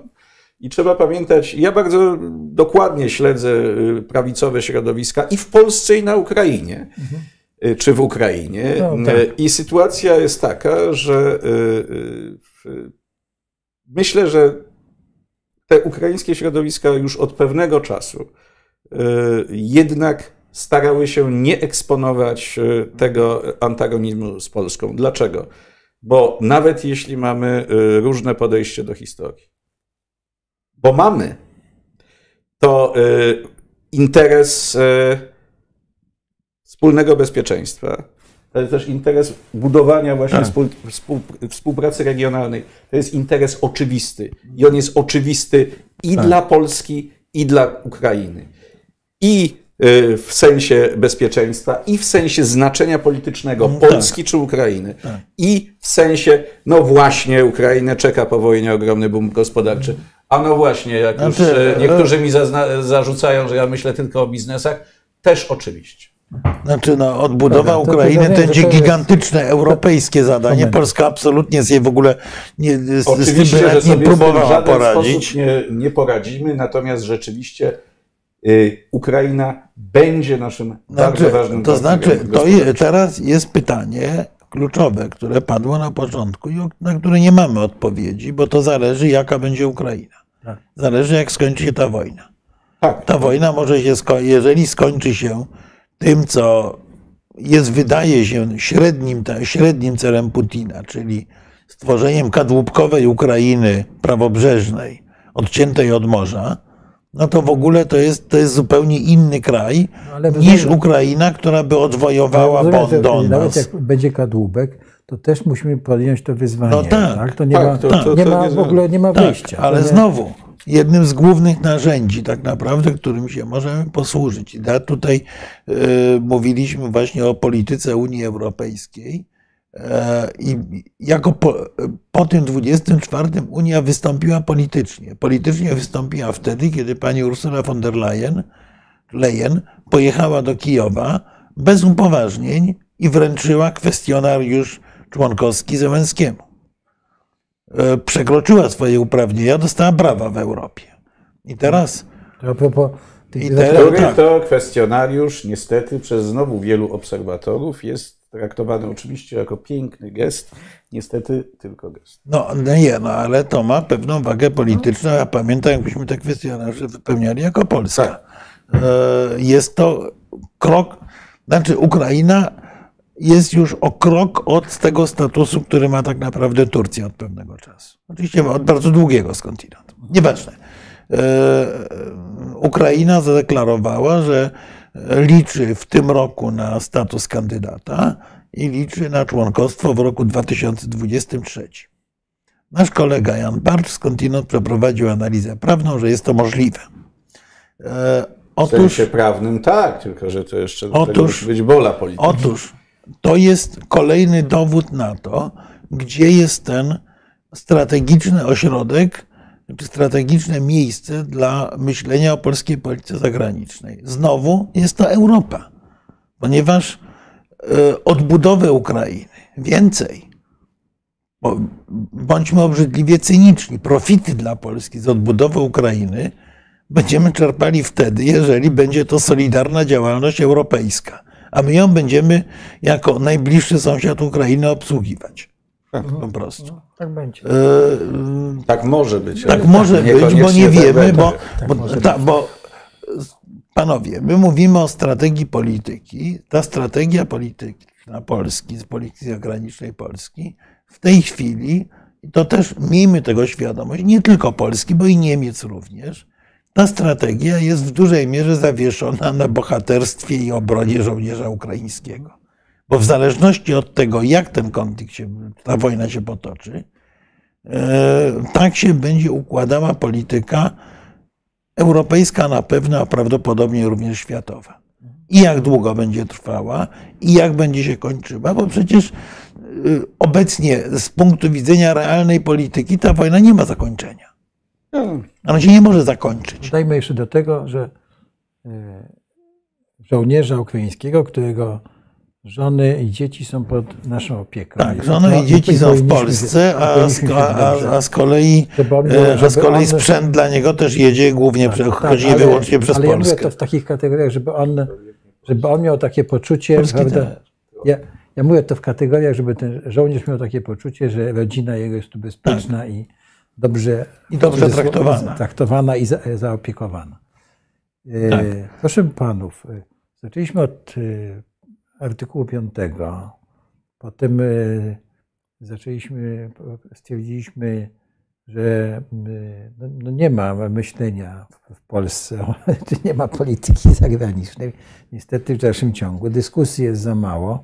Tutaj oczywiście e, pewne cele czy pewne kierunki polityki żeśmy zaznaczyli. Stany Zjednoczone, bezpieczeństwo polegające na e, bezpieczeństwie e, e, militarnym, ale bezpieczeństwo polegające także na silnych związkach e, gospodarczych i także na tym, że państwo ma być silne, dobrze urządzone. Tak, dobrze Tak. podsumowuję? Tak, dalej Tak? Zdolność, zdolność reagowania na konflikty odległe, bo musimy mieć własne zdanie wobec Tak. I- tego, co dzieje się w ulubionym przez ciebie regionie Azji Południowej. I, Tak. i, i ta ciągła dyskusja i ten szablon, o których mówiłeś, że przykładamy. To ważne. Ja to No. rozumiem jako taką No ciągłą nie, bo- dyskusję tak, i bo- ośrodki no, w rządzie, które jednak się tam ta dyskusja toczy. No ale I też... y, dobrze, może nawet nie ośrodki w rządzie. To no. trudno mówimy powiedzieć, że to, że to się powinno dziać w rządzie. Nie, Generalnie tak. są pewne obszary, y, to się w niektórych państwach dzieje. Są pewne obszary, które można, y, zwłaszcza, że one nie są aż tak bardzo, y, y, jakby to powiedzieć, narażone na reakcję słupków poparcia Tak, wyborczego. Ale Y, mówię, Właśnie polityka zagraniczna taka jest. I w związku z tym, jeśli chodzi o tworzenie pewnego wizerunku czy szablonu, o którym Marek mówił, to tak naprawdę powinno mieć to charakter y, ponadpartyjny Tak. albo międzypartyjny. I w takim dialogu powinni uczestniczyć, y, czy ich kochamy, czy ich nie kochamy, y, wszyscy. Tak. Tak, no to y, y, ale- po, po, po, y, pow- jeszcze raz powtórzę taką anegdotę, autentyczną historię, która mi się a propos Rosji zdarzyła też dość dawno, jak zapro, zap- zaprosiłem delegację parlamentu jeszcze Federacji Rosyjskiej, oddzielnego od sowieckiego, Komisji Spraw Zagranicznych. Przewodniczył temu Władimir Łukin, postać dość wybitna e, e, na różnych stanowiskach, potem znajdująca się w Rosji. I odbyło się spotkanie z Komisją Spraw Zagranicznych Polskiego Sejmu. E, Bardzo ciekawa, bardzo długa dyskusja. W wychodzimy z tej dyskusji i Łukin mi mówi: Słuchaj, jak ja wam zazdroszczę. Bez względu na to, z której partii mówicie, mówicie jednym głosem o interesach zagranicznych Polski. Jak ja bym chciał, żeby u nas tak było. No to u nich jest teraz jeszcze bardziej, a u nas na pewno tak nie jest. Tak nie jest, tak. Dobrze, słu- słuchajcie, pan, panowie. e, Chciałem panom bardzo podziękować za te dwie godziny z kawałkiem o Boże, dyskusji. Mam nadzieję, że ona, e, znaczy dla mnie była pasjonująca i ciekawa. Jezus Maria, ja tu czytam znowu, znowu nieszczęście tutaj, że Ukraińcy z wdzięczności powinni dopuścić ekspertów na Wołyń. E, Nie, Proszę nie, pana, nie, nie, nie, przede wszystkim. Tak, Przez ostatnie lata, przez ostatnie, nie, Historyków ostatnie, w ostatnich tygodniach, mimo wojny, mimo problemów, Ukraińcy odnowili i oczyścili trzy polskie cmentarze na Wołyniu. Tak. E, Więc Są zdjęcia, natomiast, e, są filmiki, tak zrobili. Tak, natomiast e, powiedzmy sobie szczerze, najgorszym uczuciem, najbardziej szkodliwym uczuciem w polityce międzynarodowej jest wdzięczność. W polityce w ogóle. Tak. Jak ktoś jest wdzięczny, to ci wbije nóż w plecy. Ja bym wolał, żeby nie, nie posługiwać się kategorią wdzięczności. Lepsze są przyjaźnie, tak jak e, na, na najlepsze, najlepsze są interesy. interesy, ale wiesz, ja mam zawsze tą scenę z Casablanki, wiesz. E, Tak? To, to będzie początek długiej przyjaźni. Tak? Więc ma, mam nadzieję, że nasza dyskusja też będzie początkiem jakiejś prawda, dalszych dyskusji. No dobrze, w takim razie bardzo Państwu dziękujemy. Bardzo dziękuję za, za dyskusję. Będzie można ją obejrzeć. e, Potem jeszcze będzie, jest nagrana, będzie wisiała. E, Byli z nami Jerzy Marek Nowakowski, Stowarzyszenie Euroatlantyckie, profesor Adam Jelonek, Stowarzyszenie Euroatlantyckie i Uniwersytet Jagielloński, ja Piotr Szczepański. I do zobaczenia. Bardzo dziękujemy. Ja myślę- jakiś temat. Tak, ja ciekawy. myślę, że, że jeszcze do tej strategii będziemy wielokrotnie wracać. Tak, ale tutaj liczymy też na Pana jeszcze o tym, o tych dalekim wschodzie. W bo- Dalekim Wschodzie z wielką przyjemnością Tak, tak. zawsze. Dziękuję Dziękujemy bardzo. bardzo. Dziękujemy.